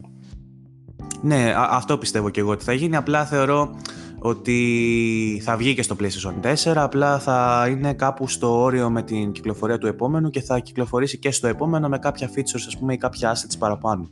Δεν πιστεύω όμως να αντιτσάρουν το PlayStation 4, γιατί υπάρχει, υπάρχει κοινό που ακολουθεί ας πούμε, την κονσόλα από την αρχή περιμένοντας Last of Us. Δεν νομίζω να το στερήσουν αυτό στο κοινό. Ε, Επίσης, εγώ δεν νομίζω να βγει τέλος το 20, γιατί Death Stranding βγαίνει τώρα. Ποιο είναι το επόμενο μεγάλο αποκλειστικό της Sony; Δεν αφήνει η Sony ένα χρόνο, ας πούμε, χωρίς. Οπότε κάτι πρέπει να βγει διάμεσα. Ποιο θα βγει τον κόσμο στο σήμα που δεν έχουμε δει Ίσως έχουμε τίποτα ακόμα. Χρόνο, ναι, αυτό. Ίσως δούμε του χρόνου δηλαδή δύο τίτλους. Last of Us 2 και Ghost of Tsushima. Αλλά θα είναι για PS4. Ναι, γιατί όχι. Ναι, φαντάζομαι το πρώτο που θα βγει τουλάχιστον από το 2 θα είναι για PS4. Το πιο πιθανό σου είπα, θεωρώ ότι θα βγει κάπου στο τέλος της γενιάς και ότι θα παίζεται και στο PlayStation 5, όχι απαραίτητα σαν backwards compatible, μπορεί να βγει σαν ε, refined έκδοση ας πούμε, σαν ε, Game of the Year Edition, σαν Complete Edition ή Definitive Edition. Λοιπόν, προσέξτε να δείτε τώρα, το θεματάκι που έχουμε πιάσει ε, μας οδηγεί σε ένα άλλο πολύ καλό σημείο και έτσι, σημείο των καιρών για τα video games αυτή τη στιγμή, ε, το οποίο είναι για το σημείο των καιρών τελείω άσχετη ατάκα, έτσι απλά μου ήρθε και το είπα. Δεν πειράζει, μωρέ, κατάλαβα κόσμος. το οποίο έχει να κάνει όμως είναι πάρα πολύ σχετικό γιατί αν βγει Last of Us Part 2 και είναι τεχνικά, ξέρω εγώ, βήματα πολλά παρακάτω, το PS4 θα μπορεί να το παίξει ή θα χρειάζεται απαραίτητα το PS4 Pro και το PS5, ξέρω εγώ ενδεχομένως. Γιατί το λέω; Πριν λίγους μήνες είδαμε το Control. Στο, για το οποίο Control συζητήσαμε στο, στο προηγούμενο podcast και αναφέραμε ότι στις βασικές κονσόλες και Xbox One και PS4 το παιχνίδι σχεδόν δεν τρέχει. Τρέχει με τρελά προβλήματα. Βέβαια το φτιάξαν τώρα. Βγήκε ένα update το 1.03 το οποίο λένε ότι έχει φτιάξει πάρα πάρα πάρα πολύ ειδικότερα στο PS4 Pro και στο Xbox One X νομίζω ήταν να βγει αυτές τις μέρες ε, τις επιδόσεις ε, αλλά στο, στις βασικές εκδόσεις κονσολών ακόμα έχουν προβλήματα. Δηλαδή πιστεύετε ότι θα συνεχίσουν για πολύ ακόμα να υποστηρίζονται το Xbox One το απλό και το PS4 το απλό; Είναι η πρώτη φορά καταρχάς νομίζω που βλέπουμε τόσο μεγάλη διαφορά στις επιδόσεις του ίδιου παιχνιδιού στις δύο, στις δύο κονσόλες. Νομίζω δεν έχει ξαναγίνει τόσο μεγάλη ψαλίδα όσο με το Control. Αλλά απ' την ε, άλλη, να... βγήκε το Gears 5 που παίζει τέλεια στο, στο απλό. Άρα ξέρω εγώ. Να δηλαδή- ρωτήσω κάτι άλλο όμως. Συγκρίνεται τώρα η Remedy με την ε, Naughty Dog; τώρα για το optimization που θα κάνουν, προφανώς. Ε, προφανώς, ναι. Όπως και το Ναι, δεν Gears 5 μετράει αυτό όμως που λέμε. μόνο Το αυτό. Gears 5 ήταν. Ε, ναι, αλλά όταν ε, ένα παιχνίδι είναι αποκλειστικό και φτιάχνεται για μια κονσόλα συγκεκριμένη, προφανώς υπάρχει άλλο περιθώριο για optimization. Επίσης, θεωρώ ότι το Uncharted το 4 ας πούμε, παίζει μια χαρά στο PlayStation το βασικό. Οπότε, έχοντας σαν βάση την εμπειρία τους με άλλα παιχνίδια σε αυτό το hardware. Όλα θεωρώ τη ότι- Sony.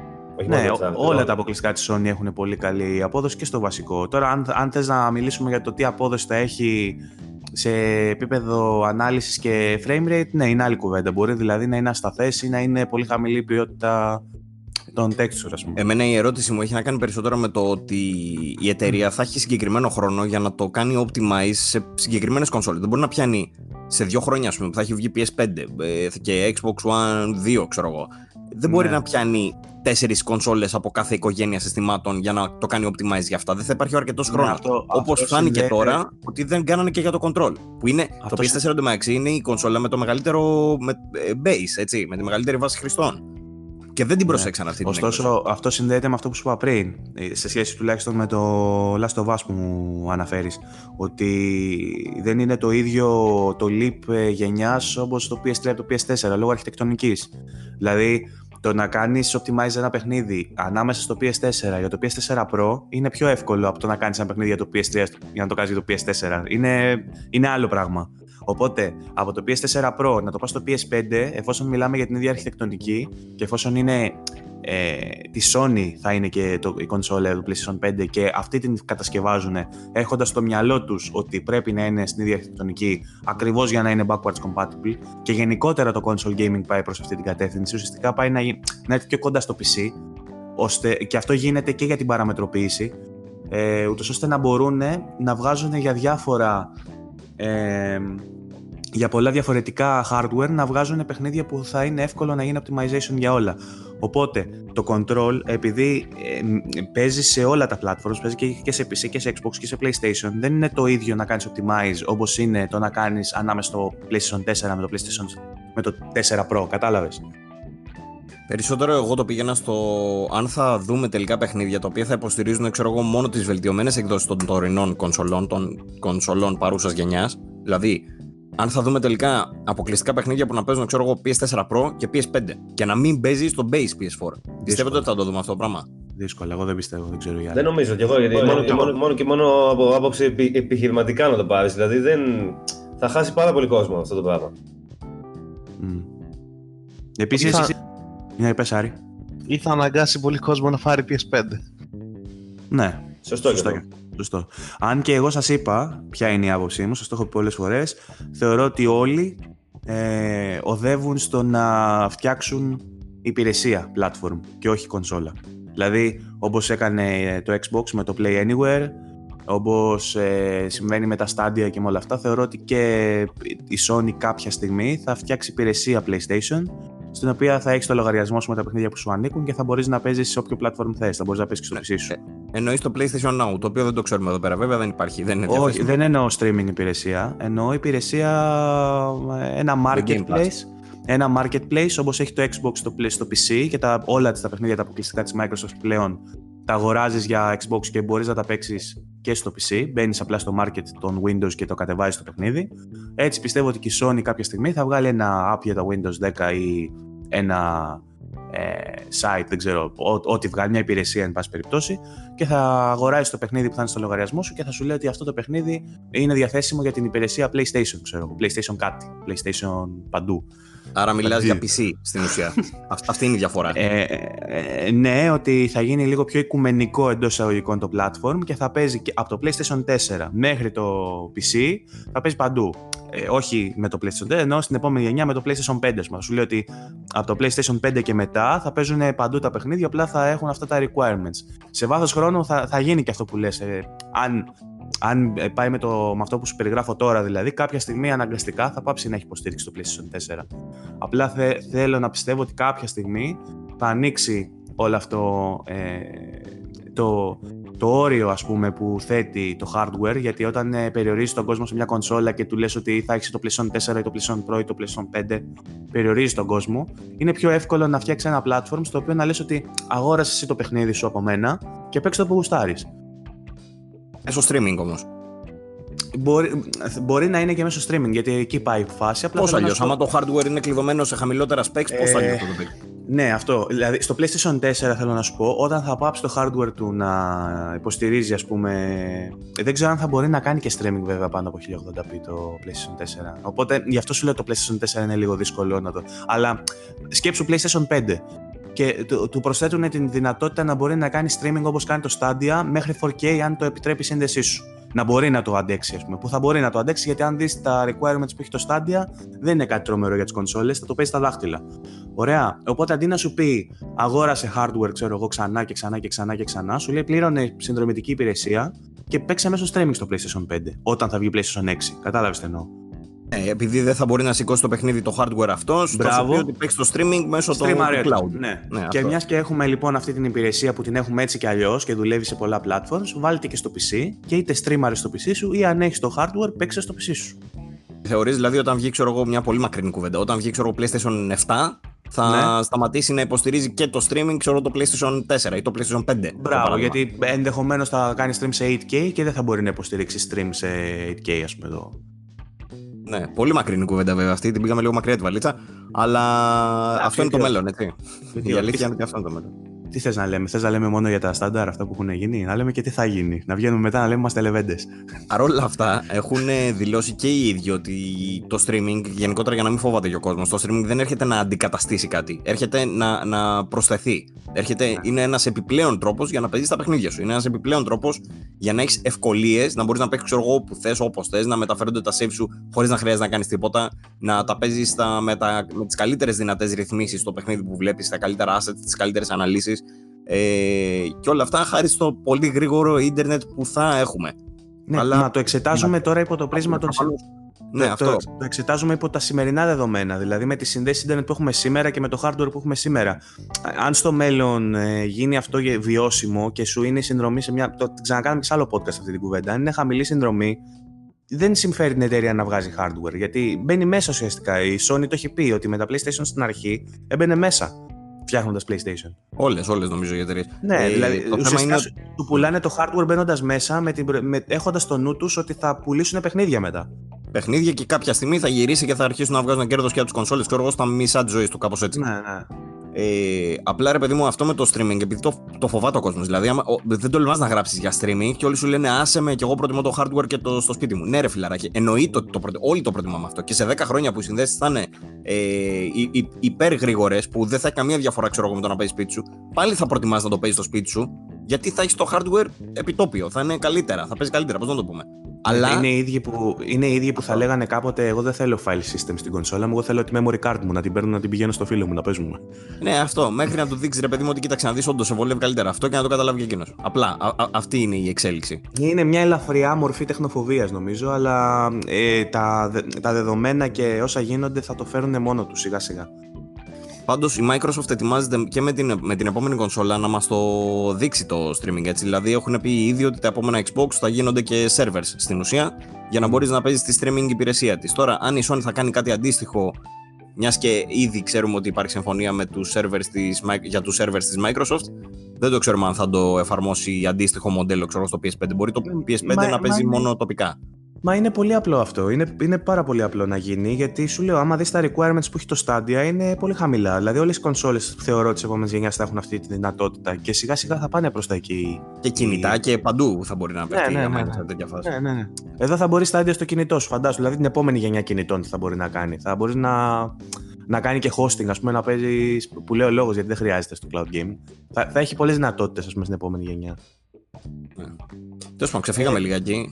Ξεφύγαμε, αλλά είναι σε φάση. επει- ε, επειδή έκανε αυτή την ερώτηση για το Last of Us, πώς νομίζουμε ότι θα. ε, πού θα τοποθετηθεί, τοποθετηθεί σαν γενιά το Last of Us; Ε, ρε φίλε, γιατί το νιώθω σαν κρίμα. Μου λείπει αυτό το παιχνίδι, γιατί δεν το έχουμε δει ακόμα. Είναι δυνατόν. Βλέπουμε ένα χρόνο τώρα teasers από το Kojima και το Stranding και δεν έχουμε δει τίποτα άλλο από τη Sony. Πού είναι η Εντάξει. Sony; Είναι σαν να μου λες για το Avengers στο Endgame, γιατί δεν το βλέπει ενώ πεζόντουσαν οι υπόλοιπες ταινίες.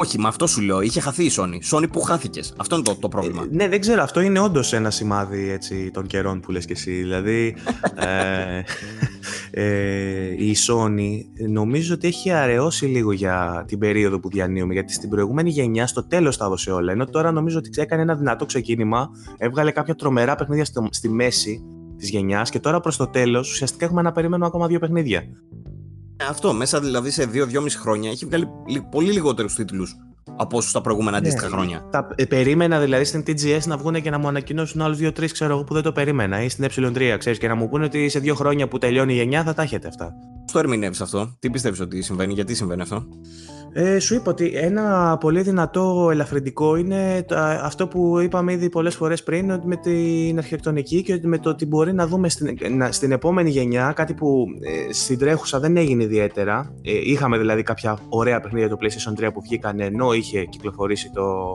ε, PlayStation 4. Νομίζω ότι στο PlayStation 5 θα το δούμε περισσότερο αυτό. Δηλαδή θα δούμε παιχνίδια να κυκλοφορούν στο 4 για πολύ καιρό αφού θα κυκλοφορήσει το 5 παίζοντας και στις δύο κονσόλες. Οπότε μπορούμε να δούμε παιχνίδια δηλαδή αποκλειστικά, τα οποία θα ανακοινωθούν μετά την κυκλοφορία του 5 και θα σου λένε ότι και για το PlayStation 4, ξέρω εγώ, με χειρότερα γραφικά. Στα 1080, ενώ στο PlayStation 5 στα 4K. Ναι, θα τα δούμε τέλος πάντων όλα αυτά. Ε, έχει, θες να πάμε παρακάτω; Εντάξει, νομίζω ότι το, ναι, το, υπεραναλύσαμε λιγάκι. Ε, ε, για TGS, αν θες για να κλείσουμε να πω και το άλλο, Ναι, βεβαίως, πες έχω την κι άλλα να σου πω εξήγηση. για TGS, αλλά για TGS ε, ένα ωραίο που είδαμε ήταν ε, το τρέιλερ του Final Fantasy του 7. Α, ναι, Πολύ- μπουρλιάζαν σαν κοριτσάκια. Αυτό έχει πάλι. πολύ, πολύ πράγμα έχει αυτό μέσα. Αυτό το Ναι. τρέλερ. Καταρχάς έδειξε Ε. ότι θα υπάρχει το Classic Mode. Το είδατε αυτό; Όχι, Όχι. τι- δεν δεν θυμάμαι για πες. Ε, γκρινιάζανε γενικά πολύ για το Final Fantasy VII Remake ότι είναι action και καλά και δεν είναι turn based και δεν είναι RPG και τέτοια. Μμ. Και τώρα για να ευχαριστήσουν και αυτούς, βγάλανε το Classic Mode που στην ουσία αυτοματοποιεί το action κομμάτι της μάχης και δεν το παίζεις εσύ. Και Αχα. όταν, όταν γεμίζει η μπάρα, το ATB, αυτό το Active Time, όπως λέγεται, μόλις γεμίζει, σου σταματάει το χρόνο και διαλέγεις τι θα κάνεις. Abilities, magic και όλα αυτά, ξέρω εγώ. Είναι σαν Να πούμε, turn-based. να πούμε ότι στο κανονικό το mode, όχι σε αυτό που είπε τώρα ο Βασίλης, στο κανονικό είσαι ελεύθερος να κάνεις ό,τι θες, βαράς ξέρω εγώ με το όπλο σου Ναι. και καθώς βαράς και μ, λογικά και με την πάροδο του χρόνου σιγά σιγά, αλλά και όταν βαράς, γεμίζει μια μπάρα που όταν, όταν φτάσεις σε ένα σημείο και έπειτα σε αφήνει να κάνεις σαν, ε, να, να γίνει μια παύση στο χρόνο και σου βγάζει ένα μενού από το οποίο διαλέγεις εσύ αν θα κάνεις spell, αν θα ρίξεις item ή οτιδήποτε. Ναι, και... Και- στο Classic Mode αυτό το βγάλανε το action. Οπότε δεν χρειάζεται να αποφεύγεις, να κάνεις dodge, να χτυπάς και τέτοια. Αυτά γίνονται μόνο τους. Ναι. Δεν δε, δεν βρίσκω κανένα νόημα σε αυτό. Δηλαδή, Κανένα, όποιος, ούτε κι εγώ. όποιος έχει Κανένα. παίξει το Final Fantasy το 15, ε, δεν, βρι- δεν βρι- βρίσκω λόγο να πει ότι δεν μου άρεσε ξέρω, εγώ, το 15 το πώς ήταν η Μάλιστα μάχη. το 7 φαίνεται καλύτερη ακόμα η μάχη. Φαίνεται πιο ενδιαφέρον Μπράβο, αυτό ναι. με το τέτοιο. Ναι, δεν καταλαβαίνω κι εγώ. Πάντως το trailer ήταν πολύ ωραίο και Ωστόσο- έδειξε πολλές σκηνές από το παλιό που είχαν ενδιαφέρον και πολλές καινούργιες σκηνές έδειξε που δεν υπάρχουν στο παλιό. Δηλαδή φαίνεται ότι θα βάλουν πολλά καινούργια πράγματα. Ναι. Ε, από, ό,τι, από ό,τι όμως ακούω από φίλους μου που είναι φανατικοί με το ε, Final Fantasy, ε, έχει διχάσει λίγο το φανατικό του κοινό. Γιατί ε, βγήκανε και είπανε οι δημιουργοί ότι θα βγει σε κομμάτια. Δεν θα είναι ολόκληρο, το, δεν θα είναι όλη η ιστορία του 7. Θα είναι μόνο ένα κομμάτι της ιστορίας και Και μάλιστα μικρό κομμάτι. μικρό κομμάτι και ε, δε- αναρωτιέται ο κόσμος ε, ποιο κομμάτι θα είναι αυτό ε, αν θα εμπεριέχει μέσα κομμάτια της ιστορίας που είχαν βγει σε ε, ε, θύμισε μου Βασίλη σε τι είχε, είχε βγει ένα prequel και ένα sequel κάτι τέτοιο ένα Βγήκε το Crisis Core που ήταν. Crisis Core μπράβο αυτό ε, αν, θα, αν, τα, αν τα συμβάντα του Crisis Core δηλαδή θα ε, εμπεριέχονται σε αυτό γιατί ε, επεξηγούν πολλά κομμάτια της ιστορίας το λέω αυτά από ό,τι έχω ακούσει γιατί εγώ το 7 ντρέπομαι που το λέω αλλά δεν το έχω παίξει και λόγω ηλικίας και λόγω ε, εντός εισαγωγικών της κουλτούρας που είχα σαν gamer μικρότερος. Τώρα παίζω δηλαδή τέτοια παιχνίδια. Τα τελευταία 10 χρόνια, ας πούμε, παίζω τέτοια παιχνίδια. Πιο πριν δεν έπαιζα. Ε, οπότε ε, έχει διχάσει τον κόσμο γιατί είναι σημαντικό να ξέρουμε το τι περιέχει από τα κομμάτια της ιστορίας αυτό το μικρό κομμάτι, αν θα έχει αρχή, μέση και τέλος, πώς θα βγει η συνέχεια, αν θα είναι σε ξεχωριστό παιχνίδι και πότε θα βγει αυτό το παιχνίδι, αν θα είναι σε expansion, αν θα είναι σε DLC, γενικότερα πολλά Εγώ, ερωτήματα. από ό,τι καταλαβαίνω, θα βγάλουν ένα ολοκληρωμένο παιχνίδι, μεγάλο δηλαδή κανονικά. 40 ώρα, φάση 30 ώρα, δεν ξέρω τι θα είναι. Το οποίο θα είναι το παλιό ίδιο, δηλαδή το ίδιο βασικό σενάριο, αλλά θα βάλουν πολύ περισσότερες λεπτομέρειες καινούργιες. Α πούμε, χαρακτήρες που στο παλιό ήταν τελείως κομπάρσι, θα τους βάλουν να έχουν κεντρικό ρόλο, γιατί στο βίντεο, στο βίντεο έδειξε πολλούς χαρακτήρες που στο παιχνίδι είναι κομπάρσι, όντως. Αλλά εδώ τους έδειξε να έχουν ψηλοκεντρικό ρόλο. Α πούμε, οπότε μάλλον θα αναπτύξει λίγο και αυτά τα πράγματα για να μεγαλώσει. Μάλιστα. Ε, Πάντως ε, είμαι εντυπωσιασμένος και από το οπτικό αποτέλεσμα. Δηλαδή, visually αυτό το πράγμα σε PlayStation 4 δεν ξέρω πώς βγήκε. Πολύ ωραίο, ναι. Και εμένα μου άρεσε πολύ και το. Όπως το έχουν προσεγγίσει, εμένα μου αρέσει μέχρι στιγμής αυτό που βλέπω δηλαδή. Ναι. Αν υπομονώ πραγματικά, είναι από τα παιχνίδια που θέλω να παίξω. Ε, έχω πάρει και τις ε, βεβαιώσεις μου για το γιατί, τι έχει παρακάτω, γιατί κάποιος που δεν το έχει παίξει, βλέποντας τα βίντεο, στέκεται σε αυτό το industrial punk ε, περιβάλλον που βλέπει, γιατί είναι ουσιαστικά εμβληματική αυτή η πίστα, ας πούμε, χτυπάει καμπανάκια πολλά και έχουν χρησιμοποιήσει αυτό το μέρος του παιχνιδιού για να χτυπήσουν ας πούμε, στο συνέστημα και στο, στη νοσταλγία. Αλλά από ό,τι έχω μάθει από φίλους μου για τη συνέχεια και έχοντας δει το Advent Children, μην με ρωτάτε γιατί έχω δει το Advent Children εδώ δεν έχω παίξει το Final Fantasy 7, το έχω δει. Ε, Γνωρίζοντας όλα και αυτά. εγώ, χωρίς να έχω το Advent Children, το είχα δει τότε, ενώ είχα παίξει ξέρω εγώ, το 1 πέμπτο του, του Final Fantasy 7. Δεν, δεν είχα καταλάβει χρυσό από το Advent Children. Λογικό. Δεν ξέρω γιατί το βλέπα. Και εγώ το βλέπα απλά επειδή ήταν όμορφο, ξέρω εγώ. Ναι, μπράβο. Ε, ούτε εγώ κατάλαβα τα πάντα, κατάλαβα αρκετά πράγματα, αλλά γενικότερα το setting του και όσα μου έχουν πει οι φίλοι μου που έχουν παίξει το παιχνίδι για αυτό το, παι- για αυτό το παιχνίδι. Πω, πω πλεονάσμη. Ε, τε- ό- ό,τι έχω ακούσει ε, μου δίνουν ε, τι- το προαίσθημα ότι θα είναι πάρα πολύ καλό παιχνίδι και ε, ενδεχομένως να μιλάμε και για ένα από τα υποψήφια ε, γκότι της χρονιάς, ας πούμε. Λογικά, ναι, πολύ πιθανό. Ναι. Τέλος πάντων. Αυτό είναι το άλλο νέο από την TGS. Έχει και κάποια άλλα μικρά για κάποια παιχνίδια που ενδεχομένως δεν ενδιαφέρουν σχεδόν κανέναν. Ας πούμε εγώ ενθουσιάστηκα που θα βγει και ο Kai Watch. Εγώ και μόνο εγώ. Ε, Το Castlevania το είδατε. ε, πι- όχι, για πες. Κάτι μου είπε, Έδειξε για εικόνα. τι είναι αυτό. Sequel σε κάποιο παλιό, είναι πάνω να Έδειξε γράψει το Konami. Bloodstained; Έδειξε η Konami καινούργιο Castlevania. Και Συλλέξανε το ήτανε- Bloodstained. Ναι, είναι 2D και ψηλό μοιάζει κάπως έτσι το στυλ, αλλά είναι mobile τελικά. Μαλάκες, μαλάκες. Δηλαδή, ρε φίλε, τι να πω. Μετά από όλα αυτά που πέτυχε τόσο πολύ το Bloodstained και πήγαν όλα τόσο καλά και τόσο ωραία και το θέλει ο κόσμος, γιατί δεν βγάζετε ένα κανονικό κι εσείς; Γιατί είναι Konami ρε φίλε και η Konami την έχει χάσει τη μάχη. Μετά τη φυγή του Kojima την έχει χάσει τη μάχη. Δηλαδή, ε, αν δεν είχε και το Pro, θα πούμε για το Pro πράγματα παρακάτω γιατί το έχουμε πάρει για review κτλ. Αν δεν υπήρχε το Pro, η Konami δεν ξέρω πραγματικά από πού θα, θα πουλάγε κάρτες Yu-Gi-Oh! ξέρω εγώ. Ξέρεις τι, δεν είναι Απ' την- πολύ απ' την άλλη- κακή η επιλογή το, η, η, η επένδυση σε mobile game, γιατί ως γνωστόν είναι ανερχόμενο, είναι μια ανερχόμενη αγορά. Όχι Ε, Castlevania όμως. Ναι, τώρα που Castlevania- απευθύνεται αυτό, τι να σου πω, ξέρω, μπορεί Το να κοινό προσπαθεί του να κερδίσει Castlevania- καινούριο κόσμο. Ναι, το κοινό του Castlevania δεν θέλει mobile, ας πούμε. Να σου πω την αλήθεια, δεν πιστεύω ότι είναι ανερχόμενο το mobile gaming. Θα, αυτό θα το λέγαμε πριν κάποια χρόνια. Νομίζω ότι το έχει φτάσει σχεδόν το peak του το mobile gaming. Ναι, αλλά τα νούμερα λένε άλλα. Τι σημαίνει δεν πιστεύω, αφού Δεν, δεν, Υπάρχουν πιστεύω ότι, έρευνες. δεν πιστεύω ότι στο μέλλον θα, θα πάει τόσο καλά το mobile gaming στο, στα πρότυπα που έχουμε τώρα. Το Δηλαδή, Sky το αυτή τη είδατε. στιγμή, για να έχετε μια εικόνα, ευθύνεται για τα μισά έσοδα όλης της βιομηχανίας, που είναι δεν θυμάμαι πόσα δει. Όλη η από αυτό. βιομηχανία, τα μισά είναι τα mobile, από τα mobile games.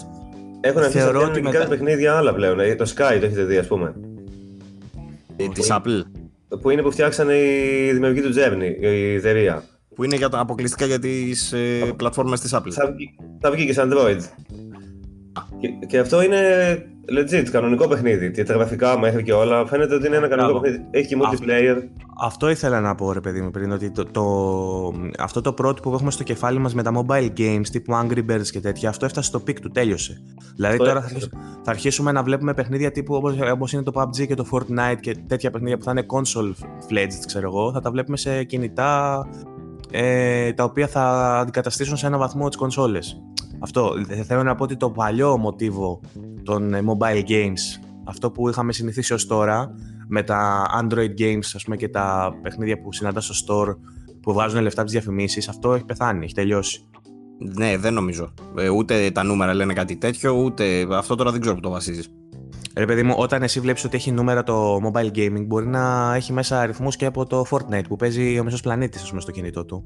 Ε, Ακριβώς. Και από Ναι, αυτό και από τα υπόλοιπα όμως. Αυτό σου λέω όμως, ότι θεωρώ ότι στα κινητά το παιχνίδι πλέον στρέφεται προς τα εκεί, σε παιχνίδια που θυμίζουν console games, όχι παιχνίδια που θυμίζουν Angry Birds. Αλλά για κάθε Fortnite και για κάθε άλλο hardcore ας πούμε gaming, πώς το εννοείς εσύ, υπάρχει κι άλλο ένα flat ε, επίπεδο, μονοεπίπεδο, μονοδιάστατο mobile game το οποίο βγάζει επίσης λεφτά τα ντερά του. Υπάρχουν ας πούμε τα... Υπάρχει το αντίστοιχο του LOL, ξέρω εγώ, δεν θυμάμαι πώς το λένε, Valiant Pro Team, δεν θυμάμαι καν τέλος πάντων. Υπάρχουν πάρα πολλά τέτοια παιχνίδια τα οποία όντως έχουν τα in-game purchases και βγάζουν άπειρα λεφτά Ναι. από αυτά. Αν δείτε δηλαδή τη δεκάδα ε, των παιχνιδιών που έχουν τα περισσότερα φράγκα, δεν είναι μόνο το Fortnite. Το Fortnite εννοείται ότι θα είναι μέσα σε αυτά και το PUBG. Αλλά υπάρχουν άλλα 8-10 παιχνίδια, ας πούμε, που είναι. Κοίτα, επίσης δεν έχω, τα βγάζουν πολλά οικονομικά παιχνίδια. στοιχεία, δεν έχω τα οικονομικά στοιχεία μπροστά μου. Με το industry Θα έχει αυτό ενδιαφέρον ασχολείσαι- να τα αναλύσουμε. λίγο Ασχολείσαι παραπάνω για αυτά. περισσότερο, ασχολείσαι περισσότερο με αυτό. Επειδή γράφεις και στη ζούγκλα τέτοια λογικά, γράφεις τέτοια άρθρα, δεν μπορώ να σου πω κάτι γι' αυτό. Επίσης, να, να, να έχουμε στο μυαλό μας βέβαια ότι και τα οικονομικά δεδομένα προκύπτουν και από κάποιες ειδικές κατηγορίες. Δηλαδή, ε, όταν αφήνουν τα παιδιά και παίζουν στο κινητό, ας πούμε, και τους δίνουν λεφτά χαρτζηλίκια κτλ. Και, και τα ξοδεύουν, ε, ουσιαστικά ε, βα- ε, προσθέτουν σε αυτό το ποσό τα παιδιά που δίνουν χρήματα που μπορεί να είναι ε, το βασικό κοινό που ασχολείται με τα microtransactions, και αυτό είναι και ωραία πάσα για το επόμενο θέμα, είναι το βασικό κοινό που ασχολείται με τα microtransactions, τα μικρά παιδιά και όχι τόσο ενήλικες. Ωστόσο, ε, ε, αυτό που έχουμε εμείς στο μυαλό μας σαν εικόνα του gaming και μ, η κριτική ε, επιτυχία, όχι η εμπορική, ε, ασχολείται περισσότερο με το τι πιστεύει η μερίδα του κόσμου η άλλη, η ενήλικη μερίδα του κόσμου και όχι τα παιδιά που αγοράζουν microtransactions και skins, ξέρω εγώ. Και... Το πιάνεις πολύ συγκεκριμένα. Δεν νομίζω ότι είναι τόσο. τόσο... Δεν ξέρω, αυτή είναι, αυτή, είναι η αίσθηση, αυτή είναι η αίσθηση που μου αφήνει εμένα η αγορά. Απλά σου λέει επειδή δεν, είναι- δεν το βάζω σε δεδομένα. Αυτό το βασίζω σε όσα διαβάζω σε νέα και στο τι βλέπω εγώ γύρω μου. Εσύ που βλέπεις τα νέα του industry και τα, με οικονομικά δεδομένα μπορεί να βλέπεις. Πρόσεχε να δεις. Εμένα η, το- η γνώμη μου σαν gamer προφανώς είναι σαν τη δικιά σου. Έτσι. Γουστάρουμε τα παιχνίδια που γουστάρουμε και προφανώς συχαινόμαστε οτιδήποτε αφορά mobile gaming. Αλλά πέρα από αυτό, ε, όταν κάθε φορά που βλέπω στοιχεία για το mobile gaming, εκπλήσωμαι. Λέω πώς είναι δυνατόν. Ναι. Ε, Δεν είναι δυνατόν, δηλαδή, λέω να, να γουστάρουν ξέρω, εγώ, να κάνουν αυτό και παράλληλα ξέρω εγώ να είναι οι ίδιοι που σνομπάρουν τα, τα καλά τα παιχνίδια, τα AAA, τα, αυτά που παίζουμε στις κονσόλες και όλα αυτά. Δεν μπορώ να το διανοηθώ καν. Κι όμως, ο κόσμος φαίνεται ότι ακολουθεί ένα τέτοιο μοτίβο. Στα- Προφανώς στα- υπάρχουν πάρα πολλοί στατιστικά- παράγοντε γι' αυτό, έτσι. Στα- στατιστικά και δειγματο, ξέρεις, παίρνοντας από ποιους αφορά αυτή η έρευνα, σου λέει ότι εγώ το αποδίδω στο ότι μέσα σε αυτά τα δεδομένα είναι παιδιά. Δεν θεωρώ δηλαδή ότι ενήλικες χαλάνε τόσα πολλά λεφτά στα mobile games, ας πούμε. Μπορούμε να κάνουμε μια καλύτερη μελέτη και να επανέλθουμε με- στο θέμα την επόμενη φορά, γιατί συζητάμε λίγο αυτή τη στιγμή ε, από μακριά. Δεν το έχουμε πιάσει επακριβώς. Οκ. Και έχει πολύ ενδιαφέρον, έτσι. Έχει πολύ ενδιαφέρον γιατί μπορεί να είναι το μέλλον αυτό το Μμμ. πράγμα. Δεν το. Δηλαδή, μπορεί εσύ αύριο μεθαύριο την ώρα που βγαίνει ξέρω εγώ, στο σπίτι σου στο... και είσαι στο μετρό για παράδειγμα να παίζεις Last of Us 2 mobile version σε Sony κινητό, κάτι τέτοιο, δεν ξέρω. Ναι, όχι, αλλά ναι, οκ. Όχι, θα αλλά το ναι, παίζεις στο κατάλαβα Switch. το λέω όμως. Ναι, όχι. Άρη, τι είπες, Πάμε παρακάτω. τι μίλησε. Ε, ο Άρης κάτι είπε, αλλά νομίζω απλά ήταν ε, καταφατικός. Είπα μάλλον θα το παίζεις στο Switch του και όχι στο κινητό του, αλλά τέλος πάντων. Ναι, οκ. Το, το εκάστοτε Switch, ας πούμε, Θα, τι θα έχουμε. υπάρχει Switch όμως ρε φίλε τότε. Δηλαδή θα έχει θέση σε μια τέτοια αγορά όπου το mobile gaming θα έχει γίνει console level gaming.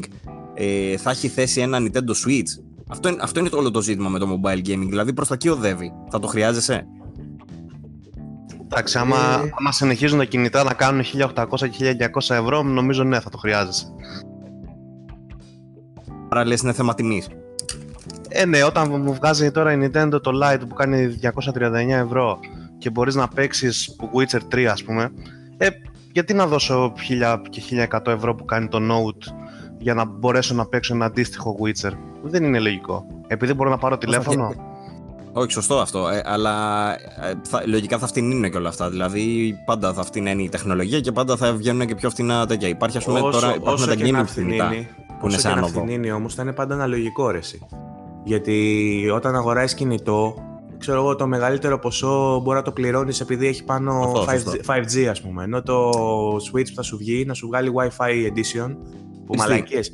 Μαλακίες Ναι. πιστεύω θα βάλουν 5G και οι επόμενες γενιές σε ε, portable console γιατί θα είναι, με το stream Χρειάζονται, ναι. gaming χρειάζεται. Αλλά γενικότερα στο, στα κινητά πληρώνεις κάποια, πώς τα λένε αυτά, τα πρωτόκολλα με τα ISO και τις μαλακίες.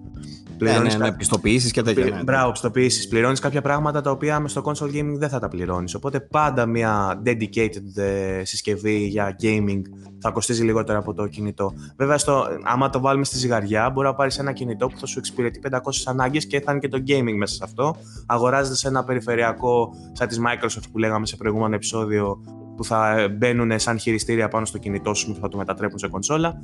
Με εκεί το ζυγίζεις λίγο και βλέπεις τι σε συμφέρει. Γιατί πάντα θα υπάρχει ένας Κινέζος στη γωνία, ε, μιας Xiaomi, που θα σου βγάζει ένα κινητό, ξέρω εγώ, flagship με 200 ευρώ και θα κάνει το Switch 500. Οπότε κατάλαβες.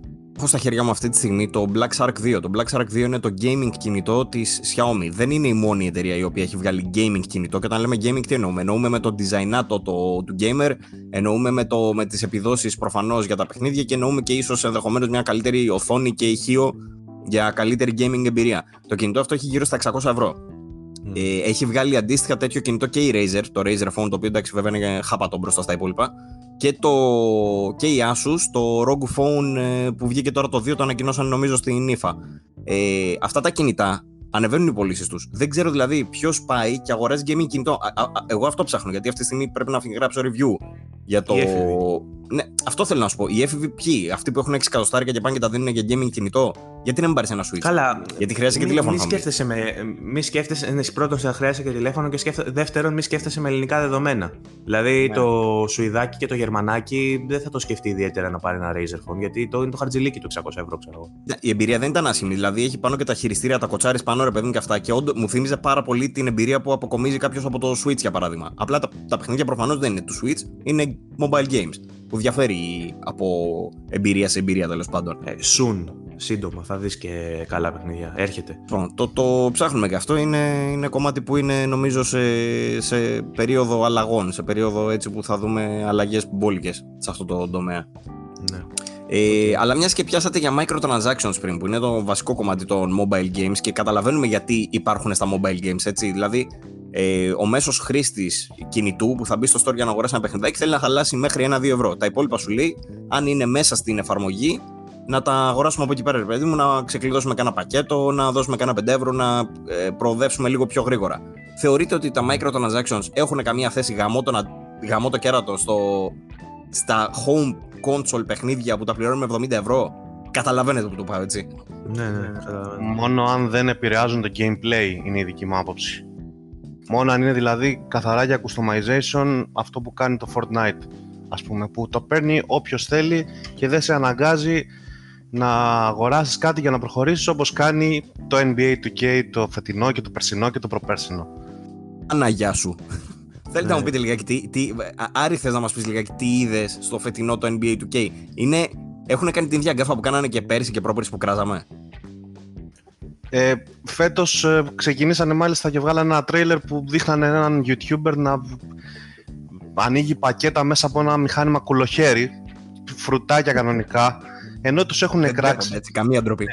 Εδώ τους έχουν εκράξει τόσα χρόνια. Αυτή είναι ακόμα πιο τραγική βγάζοντας ένα τέτοιο τρέιλερ. Ναι, Βάλαν... ε, ε, ε, ότι έγραψα εγώ στο review μου ότι κρύβουν κάτω από το χαλάκι, ξέρω εγώ. Τα... Αυτό με το trailer τώρα τα ακούω, δεν το είχα προσέξει βασικά. Οπότε αυτό είναι λίγο άτομο αυτό που είχα γράψει. Γιατί έγραψα στο review μου ότι κρύβουν κάτω από το χαλάκι τα προβλήματα του παρελθόντος. Και το είπα. Προφανώς δεν κρύβουν τίποτα.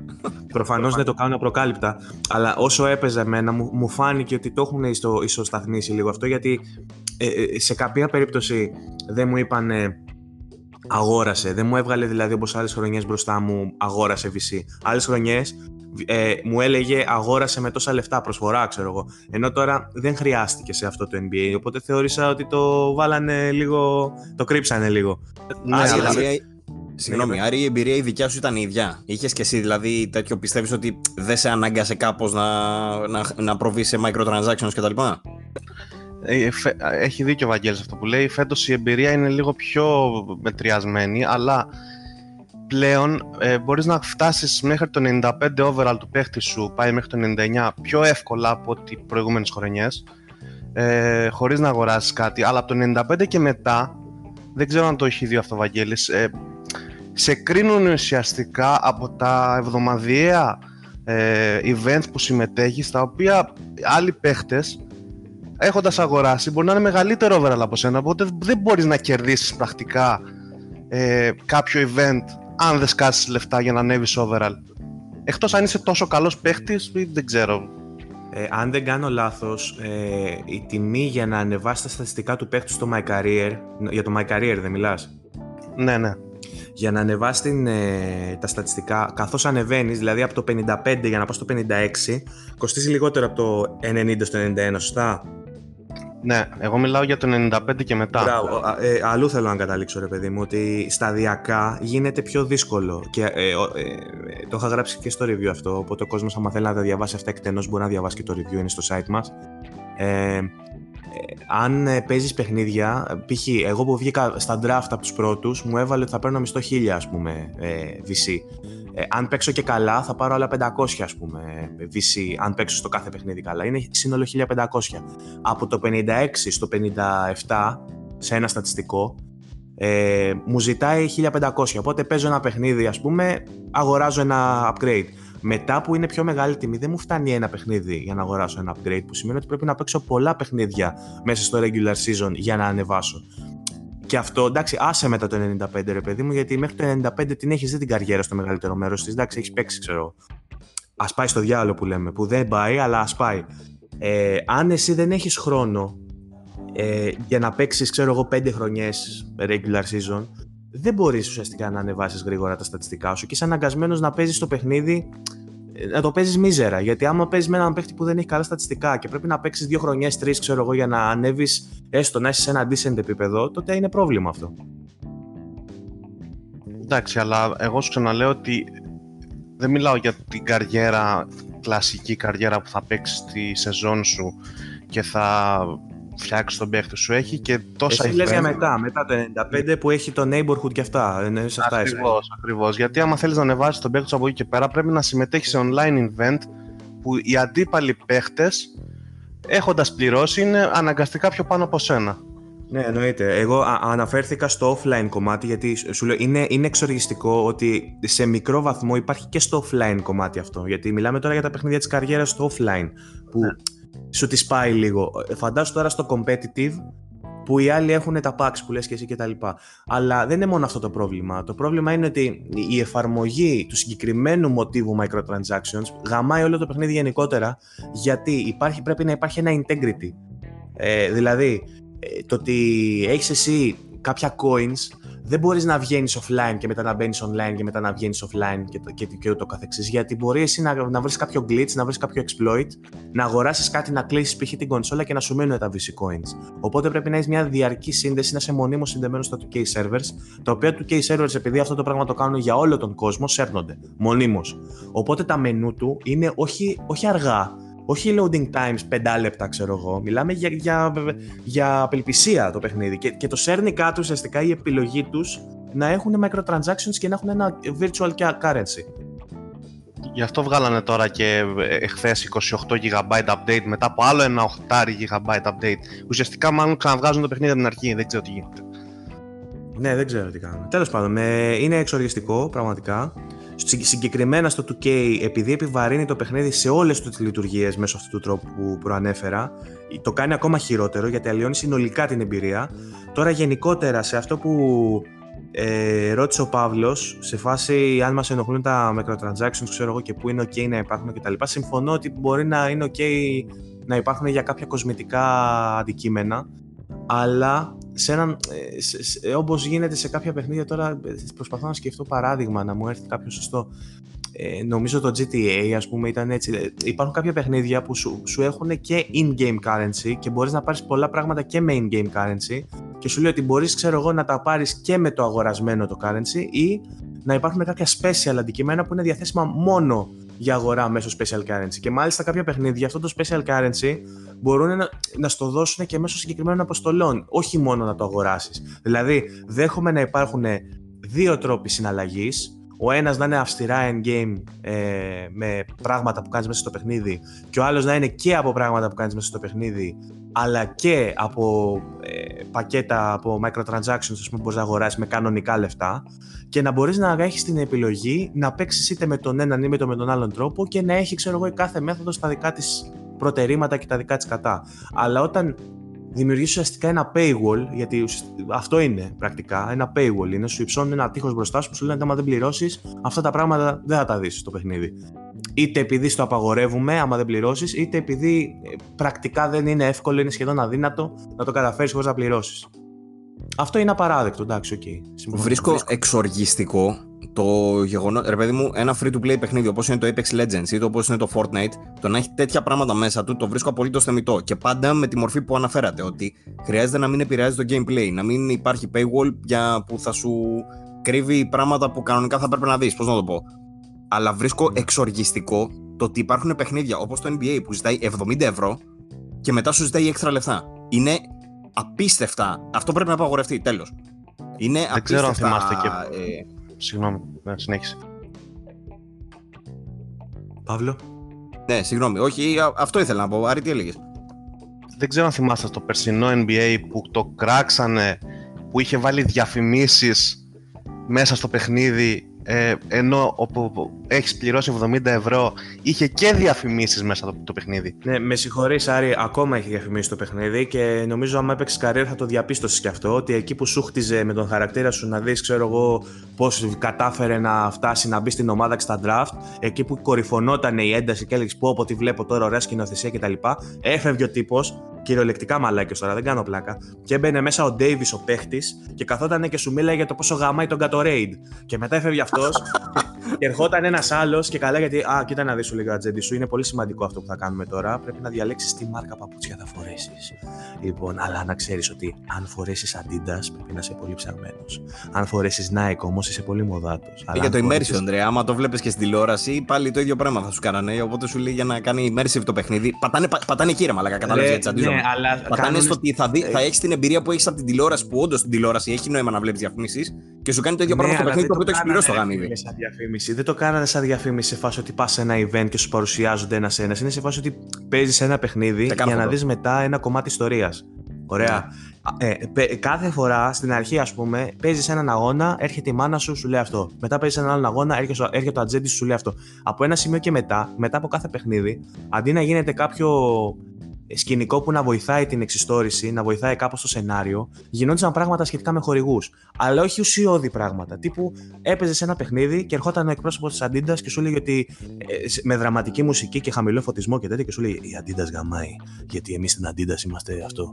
Μετά ξέρω εγώ ερχόταν η Nike. Ε, εμείς στην Nike γαμάμε. Γιατί στην Nike εμείς μας νοιάζει το style και το style πρέπει να το βγάζεις μόνος σου, αδερφέ. Το style δεν γίνεται να στο δίνουν. άλλοι. Γαργαλά Το στα style- αυτή έτσι όπως μιλάς. Ναι, θες να το σταματήσω, sorry.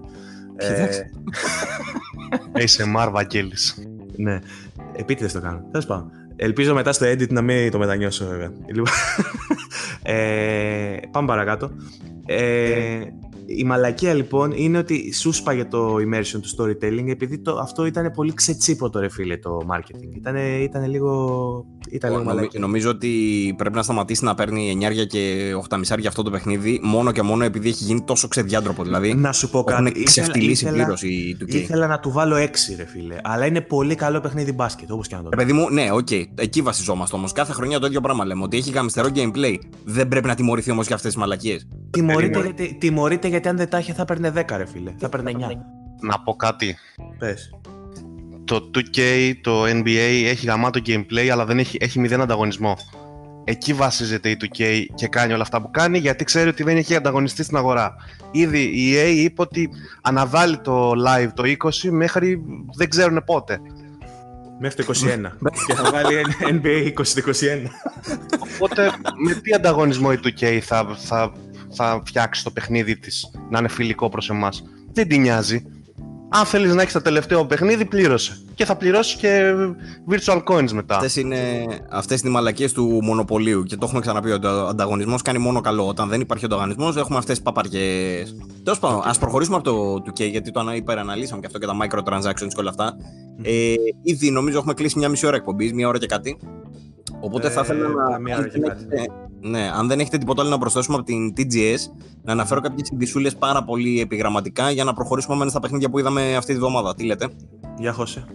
Λοιπόν, ε, έχουμε για αρχή τις ανακοινώσεις της Apple, ε, όπου παρουσίασε τα νέα iPhone κτλ. Αλλά δεν μας ενδιαφέρουν αυτά. Αυτό που μας ενδιαφέρει είναι το εξής. Η Apple θα λανσάρει και στη χώρα μας Ε, πιθανότατα από τις 19 Σεπτεμβρίου, γι' αυτό δεν είμαι σίγουρος, ή 19 ή την επόμενη εβδομάδα τέλος πάντων. Αλλά είναι και η χώρα μας μέσα σε αυτά, μέσα, σε αυτές τις, μέσα στο πρώτο κύμα.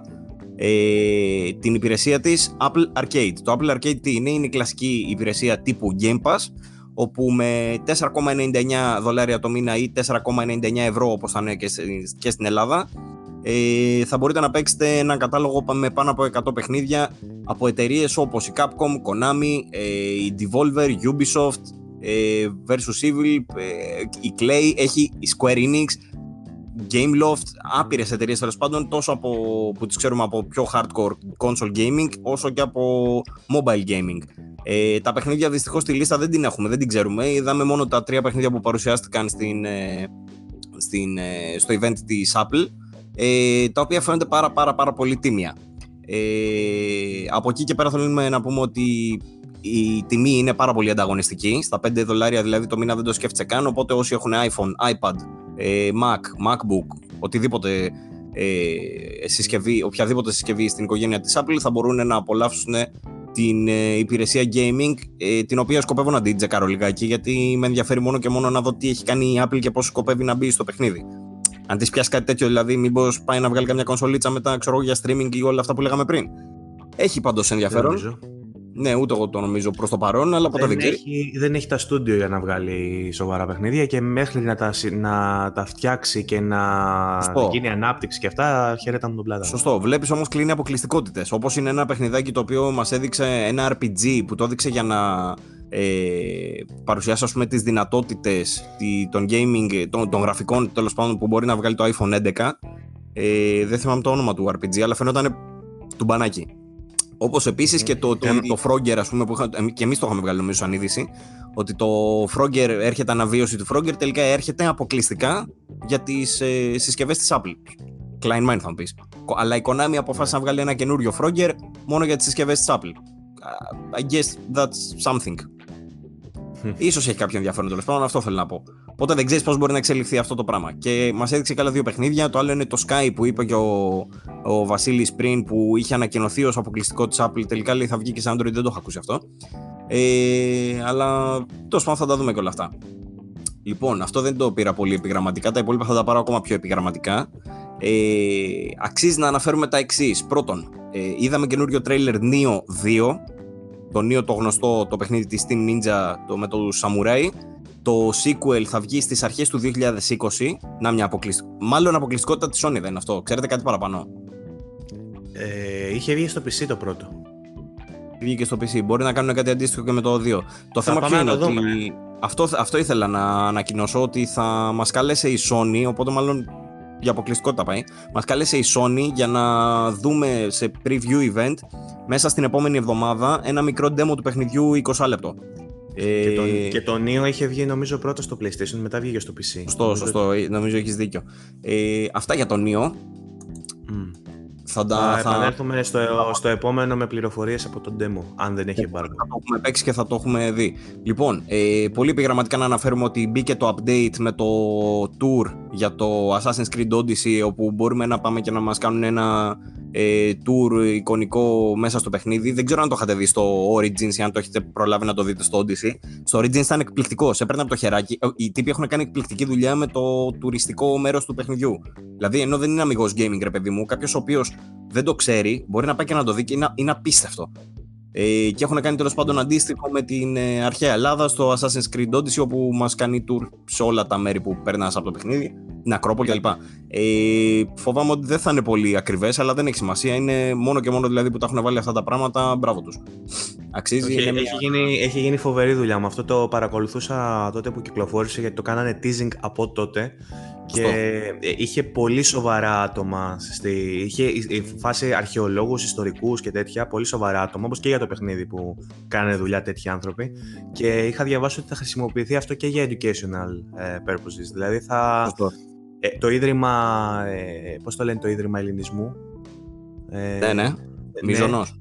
Μπράβο. Είχε, είχε ένα πρόγραμμα στο οποίο είχα πάει παιδάκι με τους γονείς μου και το θυμάμαι ακόμα. Στο οποίο ήταν ε, τύπου γελία γραφικά τώρα τετράγωνα και σε βάζανε μέσα σε, ένα, σε μια αίθουσα με κάτι τύπου γυαλιά VR, AR μάλλον ενισχυμένης, augmented reality, στο οποίο περνούσε πέταγε πάνω από την Αθήνα ουσιαστικά και ήσουν μέσα σε έναν κύβο και έβλεπες με προτζέκτορε στον τοίχο την Αθήνα καθώς πέταγες μέσα σε αυτήν. Οπότε θέλω να πω ότι υπάρχουν προγράμματα στα οποία πηγαίνουν παιδάκια, όπως είχα πάει και εγώ τότε σε εκείνο που ήταν αστείο σε σχέση με το Assassin's, που θα μπορούν να πηγαίνουν για εκπαιδευτικούς λόγους και θα εκπαιδεύονται και θα βλέπουν πώς ήταν η αρχαία Ελλάδα, μαθαίνοντας πράγματα για την ιστορία και τα σχετικά, μέσα από ένα, ε, ουσιαστικά μέσα από ένα παιχνίδι, μέσα από ένα game. Ακούγεται πάρα πολύ ενδιαφέρον αυτό. Μακάρι να το κάνουν και άλλοι. Έχει, θα έχει πολύ ενδιαφέρον γενικότερα από κοινωνικής άποψης. Ε, για να δούμε δηλαδή πώς πώς θα αλλάξει επιτέλους η εικόνα που έχει ο κόσμος για τα video games και δεν ξέρω εγώ τι. Ότι δεν, είναι, δεν χρησιμοποιούνται μόνο για να σκοτώνεις, ως γνωστόν. Γιατί αυτά που λέγαμε και την άλλη φορά, παίζει παιχνίδι, πας σκοτώνεις, ναι, ναι. να το χρησιμοποιήσει και για άλλους σκοπούς. Ρε παιδί μου, παίζει παιχνίδι, πας και μαθαίνεις πράγματα για την Ακρόπολη, ξέρω. Λοιπόν, ε, προφανώς ηρωνεύομαι έτσι, ελπίζω να μην τα παίρνει κάποιος σοβαρά αυτά που λέω. Ναι. Ε, λοιπόν, Περνάμε στην επόμενη είδηση, η οποία έχει να κάνει με τα Game Awards 2019, όπου ο αγαπητός, ο πανέμορφος, ο καταπληκτικός Jeff Keighley ανακοίνωσε ότι θα διεξαχθούν, θα πραγματοποιηθούν στις 12 Δεκάτου. Στις 12 Δεκεμβρίου, λοιπόν, έχουμε την, ε, την πέμπτη τελετή απονομής Game Awards. Ε, όπου θα πάμε να παρακολουθήσουμε μια σειρά που βραβεύσει για το Death Stranding. Ε, αυτό κατά πρώτον. Μετά θα έχει World Premiere και θα έχει, ξέρω εγώ, το, δείτε το καινούριο χαρακτηριστικό του Death Stranding που δεν το ξέρατε πριν, δεν το ξέρει κανείς και μου το έχει πει εμένα μόνο ο Kojima και να είμαι, είμαι μέσα στο παιχνίδι, θα λέει ο Jeff Keighley. Μετά, μετά backstage από τα γελάκια και τα χαχανιτά που έκανε με τον Kojima κατά το. Αγκαλίτσε, φυλάκια και τέτοια, ναι. και δείτε τι ωραία που περάσαμε και τέτοια. θα έχει πάρα πολύ ενδιαφέρον. Ε, λοιπόν, το άλλο που μάθαμε είναι ότι έρχεται το, το πρώτο DLC για το Rage 2, το Rise of the Ghosts, στις 26 Ενάτου, σε 10 μέρες περίπου 11. Πάρα πολύ σύντομα, το παίρναμε και αυτό. Δεν έχω παίξει καν Rage 2. Λοιπόν, τα πάω λίγο βιαστικά γιατί έχουμε... αυτό. Θα ήθελα να ζητήσω τη γνώμη του Βασίλη τώρα γι' αυτό, αλλά χέστο γιατί έχουμε πάρα πολλά και, και θα, φύγουμε, θα ξεφύγουμε από το 2,5 ώρα φοβάμαι σήμερα. Okay, λοιπόν, πάμε. Άλλο DLC που βγαίνει είναι για το Celeste, το αγαπητό ε, platform ε, που βγήκε και είχε μπει και στο Game Pass νομίζω ε, πριν κάποιους μήνες. Τέλος πάντων βγαίνει ένα chapter 9 το οποίο λέει θα έχει 100 νέα levels και 40 λεπτά καινούργιας μουσικής. Ε, Τέλος πάντων, όποιος έχει παίξει το παιχνίδι σίγουρα θα τον ενδιαφέρει γιατί είναι ήταν, και, ήταν και δωρεάν στο Epic τώρα, οπότε είναι πολύ έξυπνη στιγμή. Σωστό, σωστό, ήταν και δωρεάν στο Epic. Ε, λοιπόν, τι άλλο έχουμε; Έχουμε DLC για το Control, ανακοινώθηκε το Content Roadmap για το 19-20 όπου οι τύποι ανακοίνωσαν ότι θα μπει ένα photo mode μέσα στο φθινόπωρο και το Δεκέμβρη θα αρχίσουν τα Expeditions. Τα Expeditions είναι κλασικότατα ε, DLC single player προφανώς. Single player είναι και όλο το παιχνίδι. Ε, να πούμε ότι στο Alan Wake είχαν πολύ ωραία expansions. Ναι, ισχύει, ισχύει. Γιατί προχωρούσε και την ιστορία, το προχωρούσε όλο. Εδώ πέρα φαίνεται να κάνουν κάτι με αποστολές μαζί και ίσως λένε φήμες ότι τυζάρουν για το δεύτερο expansion, το οποίο θα λέγεται AWE και έχει να κάνει τέλος πάντων με το γραφείο, πώς το λέγανε. Ε, δεν θυμάμαι πώς το λέγανε τώρα. Τέλος πάντων. Τι γραφείο; Και καλά, δεν ήταν ένα. Είναι, είναι ένας τομέας μέσα στο κτίριο εκεί μέσα το οποίο αναλαμβάνει τα altered universe, altered reality, πώς τα λένε, κάπως τα λένε. Τα events τέλος πάντων. εγώ τώρα. Ναι, ε, ε, έχει μέσα στο παιχνίδι κάποια, κάποιο τμήμα, ας πούμε, εκεί πέρα της υπηρεσίας που είναι η Jessie στο πρωταγωνίστρια, ε, που, εξ, που ερευνά τα περίεργα, τις περίεργες πραγματικότητες που δημιουργούνται, κάπω, κάπως έτσι νομίζω. Ε, okay. Η μία αποστολή, τέλος πάντων, το ένα DLC από αυτά, φημολογείται ότι θα έχει να κάνει με το Alan Wake. Οπότε ενδεχομένως να δούμε κάποιο crossover Alan Wake με control. Το οποίο Άντε, είναι. Παίξτε το, παίξτε το και μην διαβάζεις άλλα. Δεν διαβάζω άλλα, ήδη είναι. Φοβάμαι μήπως είναι και ψηλό spoiler και αυτό που είπα τώρα, αλλά τέλος πάντων. Ε, ήδη τσουτσουριάσαμε όμως μόνο και μόνο που το ακούσαμε. Πάμε παρακάτω. Ε, τι έχουμε, έχουμε Dragon Ball Collector's Edition. Άρη, την είδες; Ναι, την είδα, την είδα. Τσουριασέ.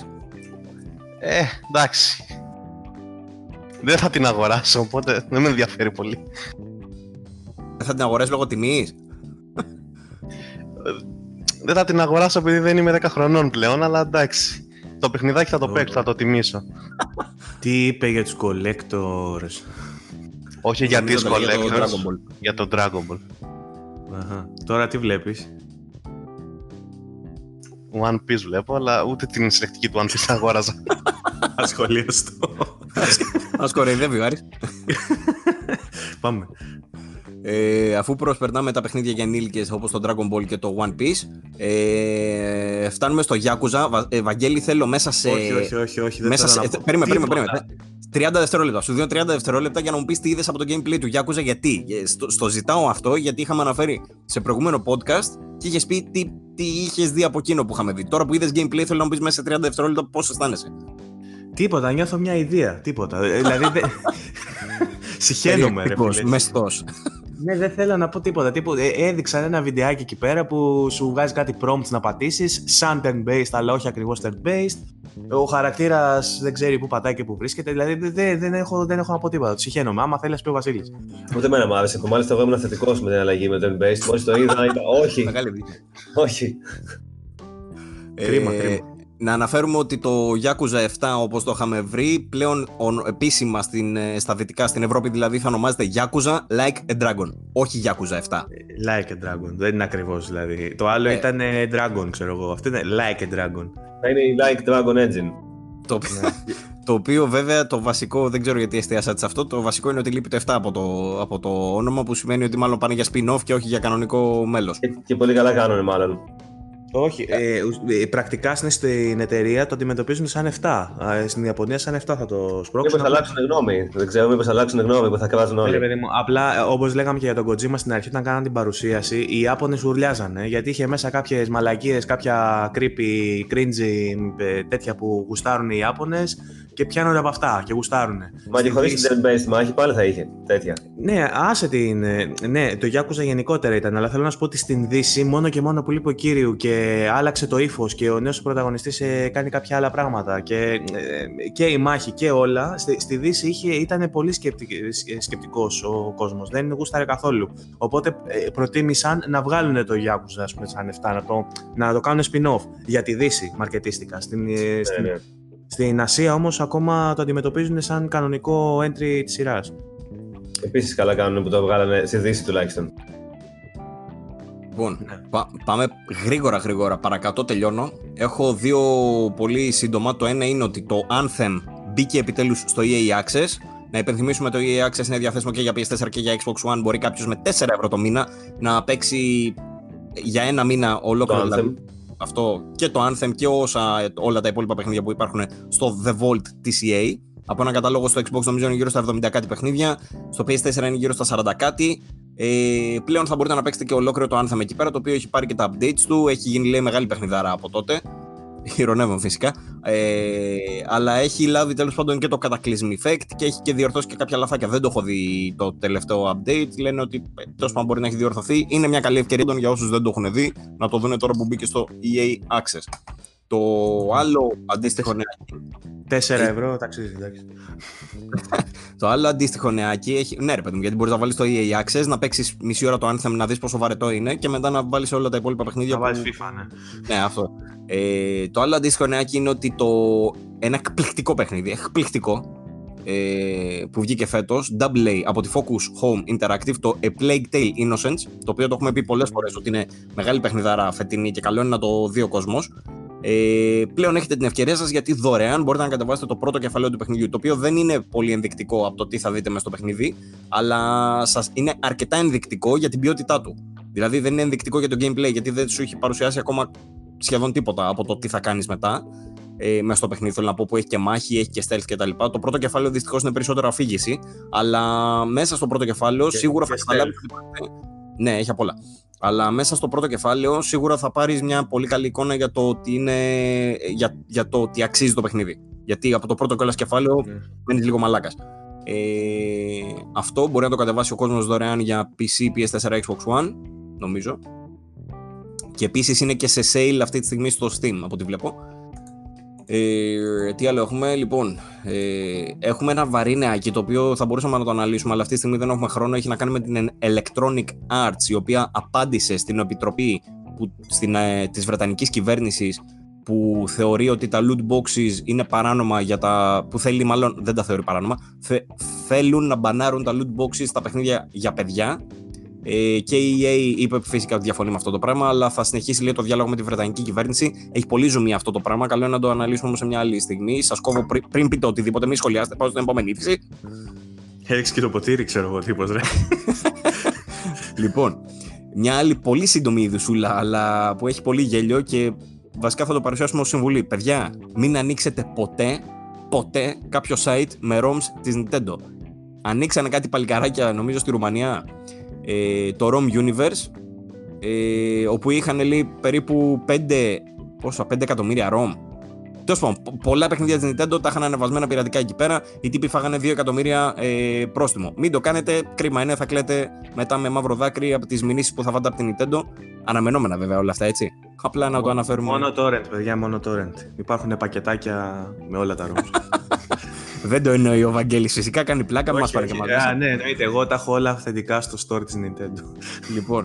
το Virtual Console. Ε, τι άλλο είδαμε, είδαμε τις ε, πωλήσεις μέσω του NPD που μετράει retail και digital της αμερικάνικης αγοράς και είδαμε ότι το control δεν έφτασε καν την 20 Πάρα πολύ κρίμα για τη Remedy. Πάρα πολύ κρίμα πραγματικά γιατί αυτή η εταιρεία είναι καταδικασμένη ότι παιχνίδι και να βγάζει να μην πουλάει τίποτα. Ούτε το Alan Wake είχε πουλήσει, ούτε το, το, πώς το λένε το προηγούμενο, το Quantum Break, ούτε το control τώρα. Δυστυχία μεγάλη για, γιατί όλα τα παιχνίδια τη αξίζουν ε, και είδαμε το Astral Chain της Nintendo να ανεβαίνει στη θέση νούμερο 10. Παρ' όλα αυτά, πρόκειται για το χειρότερο μήνα ε, όσον αφορά το Giro σε, από το, πότε είπαμε, από το 1998. Ναι, από το 98 χειρότερος μήνας. Τέλεια. Αυτό σημαίνει ότι όλα είναι πάρα πολύ καλά, πάρα πολύ θετικά. Από τη στιγμή που έχουμε φτάσει στον πάτο, μόνο το η άνοδος υπάρχει. Εκτός να πέσουμε κι άλλο. Λοιπόν, και αυτό είχε ζουμί, αλλά θα το προσπεράσω και αυτό πάρα πολύ γρήγορα. Και πάμε λίγο σε ε, αυτά που παίξαμε, εκτός αν έχετε εσείς κάποια είδηση. Επίσης το 98 είχε βγει Metal Gear Solid, είχε βγει Half-Life. Τι Όχι, δεν, μιλάμε, δεν μιλάμε για όλη τη χρονιά. Μιλάμε για μήνα μέσα στην. Α, για μήνα μόνο, λέω κι εγώ. Ναι. Δεν το άκουσα καλά. Από το είναι ο χαμηλότερο μήνας. Ναι, δεν ξέρω αν είναι ο χαμηλότερος Αύγουστος. Νομίζω είναι ο χαμηλότερος μήνας γενικά. Μήνα, από το γενικά, ναι.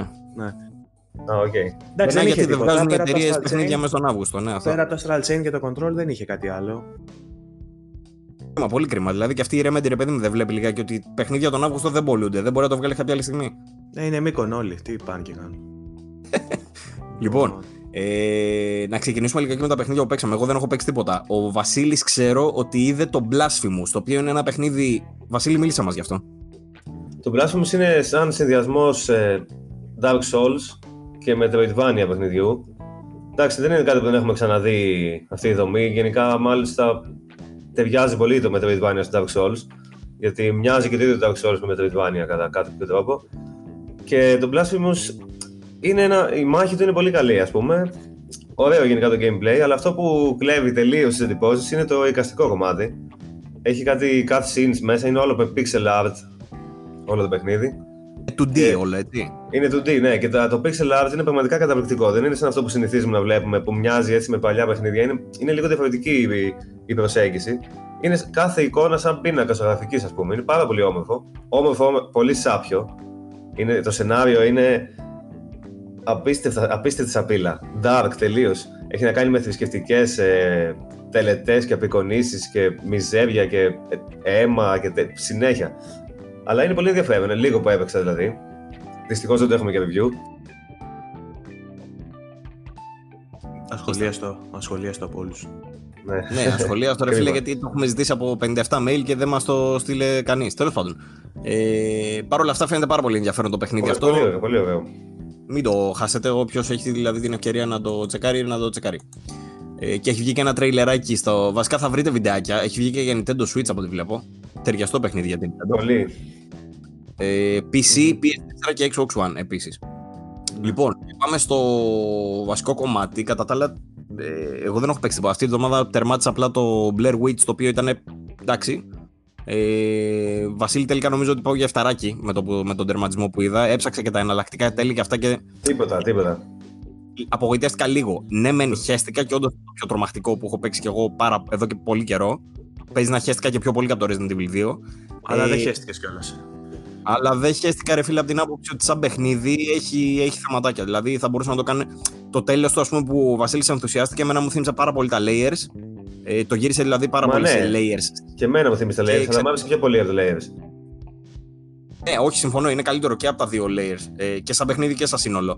Ε, Επίσης έχει κάτι κολπάκια και καλά ότι το τερματίζεις, ξεκλειδώνεις κάτι το οποίο το χρησιμοποιείς μετά σε ε, μετέπειτα playthrough για να σου ξεκλειδώσει ένα άλλο achievement κτλ. Που ξεκλειδώνει ένα μυστικό και μαθαίνεις τι γίνεται με ένα, για μια συγκεκριμένη πτυχή του σεναρίου. Αυτά έχουν ενδιαφέρον, έχουν πολύ ενδιαφέρον. Αλλά δεν την πάλευα για κανένα λόγο να το παίξω δεύτερη φορά. Για κανένα όμως. Με τίποτα, με τίποτα, όχι, με τίποτα. Έχει αυτό το κακό και νομίζω ότι είναι πάρα πολύ κακό αυτό το πράγμα. Ε, θελημένο ή μη. Και δυστυχώς για αυτό το λόγο νομίζω από το 8 τελικά θα το πήγαινα και εγώ στο 7. Όπως και να έχει. Μια χαρά το 7 είναι για αυτό το παιχνίδι. Αυτό ρε παιδί. Δηλαδή, το, οι στιγμές όμως που χέζεσαι είναι πραγματικά χέσιμο. Δηλαδή, ειδικά στο τέλος, παιδιά, έχει κάτι πράγματα. Ε, ε, όλα ήταν, δηλαδή, ήταν, ήταν καταπληκτική. Μαλάκα, το, ρε, το κλείσα, έπαιζα. Το κλείνω, ήμουνα μετά μέσα στα σκοτάδια και ήμουν χεσμένος. Μέχρι να πάω στο κρεβάτι μου να κοιμηθώ. Χεσμένος όμως. Και εγώ αυτό το πράγμα χρόνια, χρόνια αυτό. Όχι, είχε φοβερά, φοβερά σκηνικά, φοβερές εικόνες και τέτοια. Αλλά ήταν κλασικά σαν gameplay, ήταν blooper. Χρειάζεται να το αναπτύξουν λίγο παραπάνω εργά μου αυτή. Χρειάζεται να κάνουν κάτι διαφορετικό νομίζω. Προσπάθησαν λίγο gameplay, αυτό. Έτσι, κάπου, προσπάθησαν. ναι, αυτό προσπάθησαν λίγο. Αν το κυλήσουν, αν το πάνε λίγο προς τα εκεί, θα πάει λίγο καλύτερα. Ναι. Ε, το Gears το λίγο παραπάνω ακόμα δεν έχω δει αρκετά. Μας τα είπα και εσύ την προηγούμενη φορά. Ε, εξαιρετικό. Ε, είναι, ε, έχω μείνει μαλάκας με τις επιδόσεις του δεν μασάει τα αρχίδια. Ναι, παιδιά είναι. Τίποτα, τίποτα. Μαλάκα δεν κολλάει frame. Και στο multiplayer. Είναι εντύπωση που βλέπω τέτοιο πράγμα. Ναι. Και στο multiplayer είναι. Σε βάλεις multiplayer είναι 60 FPS και στο απλό και δεν κολλάει τίποτα. Παίζει τέλεια. Ναι, είναι φοβερό τέτοιο. Και το. Ε, τώρα που το τερμάτισες, μπορείς να μας πεις δύο λόγια. Και για το campaign, είπες ότι το τέλος του τελικά δεν ήταν τόσο καλό αλλά το multiplayer παραμένει εξαιρετικό και γενικά έχουμε ένα πολύ καλό πακέτο. Νομίζω αυτά διάβαζα στο review σου. Ναι, στο campaign κάνουν λίγο παράξενες επιλογές με το pacing, γιατί ξεκινάει το πρώτο κεφάλαιο και είναι κλασικότατο Gears όπως το θυμόμαστε όλα. Το, ακόμα και ο πρωταγωνιστή είναι από προηγούμενο. Το δεύτερο act ήταν το καλύτερο και σεναριακά και όλα. Έχει πιο ενδιαφέροντα πράγματα μέσα από το σενάριο και είναι το αυτό που σου δείχνει το open world πρώτη φορά και τέτοια. Το πιο ενδιαφέρον κομμάτι. Και μετά το τρίτο σταματάει λίγο να ασχολείται με το σενάριο που το έχει κάνει έτσι πιο προσωπικό ας πούμε, με το χαρακτήρα και δεν είναι τόσο πολύ με τη μάχη, με τον κίνδυνο και την απειλή και αυτά. Σταματάει και πάει κλασικά πάλι σε κλασικά gears κομμάτια. Είναι ωραίο και πάλι, αλλά θα προτιμούσα το δεύτερο κεφάλαιο να είναι μετά. Γιατί να ήταν στο τέλος. Ήταν το καλύτερο σημείο. Ανέβηκε πολύ, έφτασε ψηλά το σενάριο και ξαφνικά μετά πήγε λίγο flat στο υπόλοιπο. Και αυτό με χάλασε λίγο. Αλλά συνολικά και το σενάριο ήταν καλό και όλα. Το τρίτο act λίγο ήταν κάπως πιο σαν να κάνεις filler κομμάτι. Αλλά ναι, δεν με χάλασε. Το τέλος λίγο απότομα ήρθε. Είχε και μια επιλογή στο τέλος που κάνεις σε φάση narrative. Διαλέγεις το ένα ή το άλλο πράγμα, αλλά ήταν πολύ απότομο. Δεν το περίμενα καν και δεν ήξερα τι να διαλέξω και δεν με ενδιέφερε και πάρα πολύ είναι η αλήθεια. Και αυτό τελειώνει μετά έτσι λίγο απότομα. Αλλά το multiplayer, για το multiplayer δεν έχω να πω τίποτα κακό όπως εγώ. Όλα τα mods είναι πάρα πολύ καλοδουλεμένα. Έχουν και ίδια με τον παλιό, με τον παλιό, αλλά έχουν βάλει κάποιες καινούργιες λεπτομέρειες που τα έχουν κάνει ακόμα καλύτερα. Κάτι class system έχει, ας πούμε, που είσαι tank ή engineer και τέτοια και φτιάχνεις παγίδες. Είναι πολύ ωραία αυτά που βάλανε. Το escape, το καινούργιο mode είναι πολύ καλό. Πιο μικρό σε διάρκεια από το άλλο το Hobbit που κρατάει δεν ξέρω εγώ πώς είναι ώρα.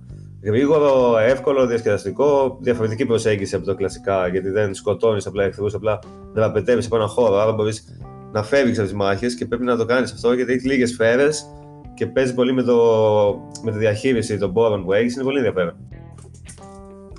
Μάλιστα. Άρα ενθουσιασμένος και από το multiplayer λες. Ναι, και εγώ μάλιστα δεν παίζω multiplayer γενικά. Δεν, δεν είναι η φάση μου, αλλά αυτό το έπαιξα αρκετά μου άρεσε δηλαδή.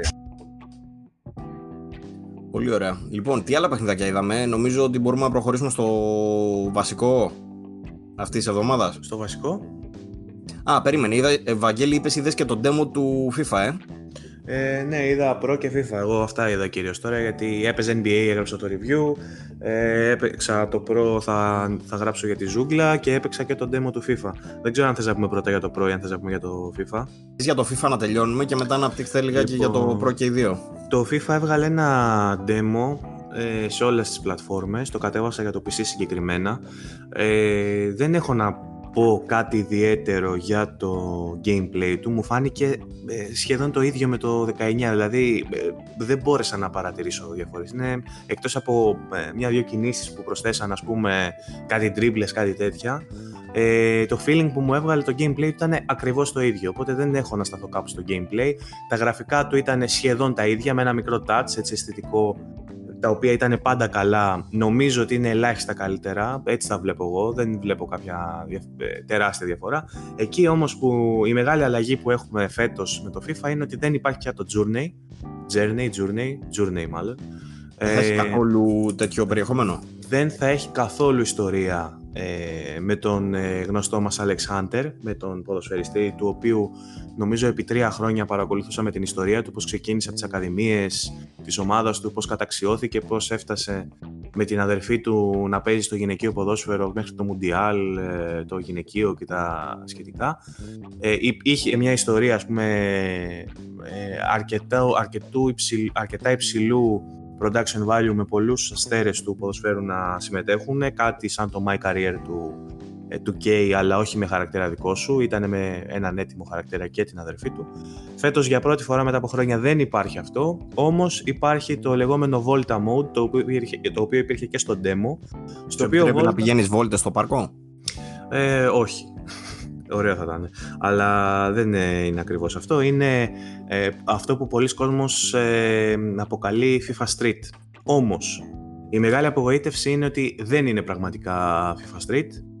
Διότι το FIFA Street ήταν ένα arcade game το οποίο είχε συγκεκριμένα ε, skill ε, moves ε, που εκτελούσες με συγκεκριμένα κουμπιά και ήταν εντελώς φαντασμαγορικό και εντελώς arcade αυτό που έπαιζες. Ήξερες δηλαδή ότι πατάς στο κάτω, στο δεξί αναλογικό και έκανες τον άλλον ποδιά του, την παίρναγες κάτω από τα πόδια ξέρω εγώ.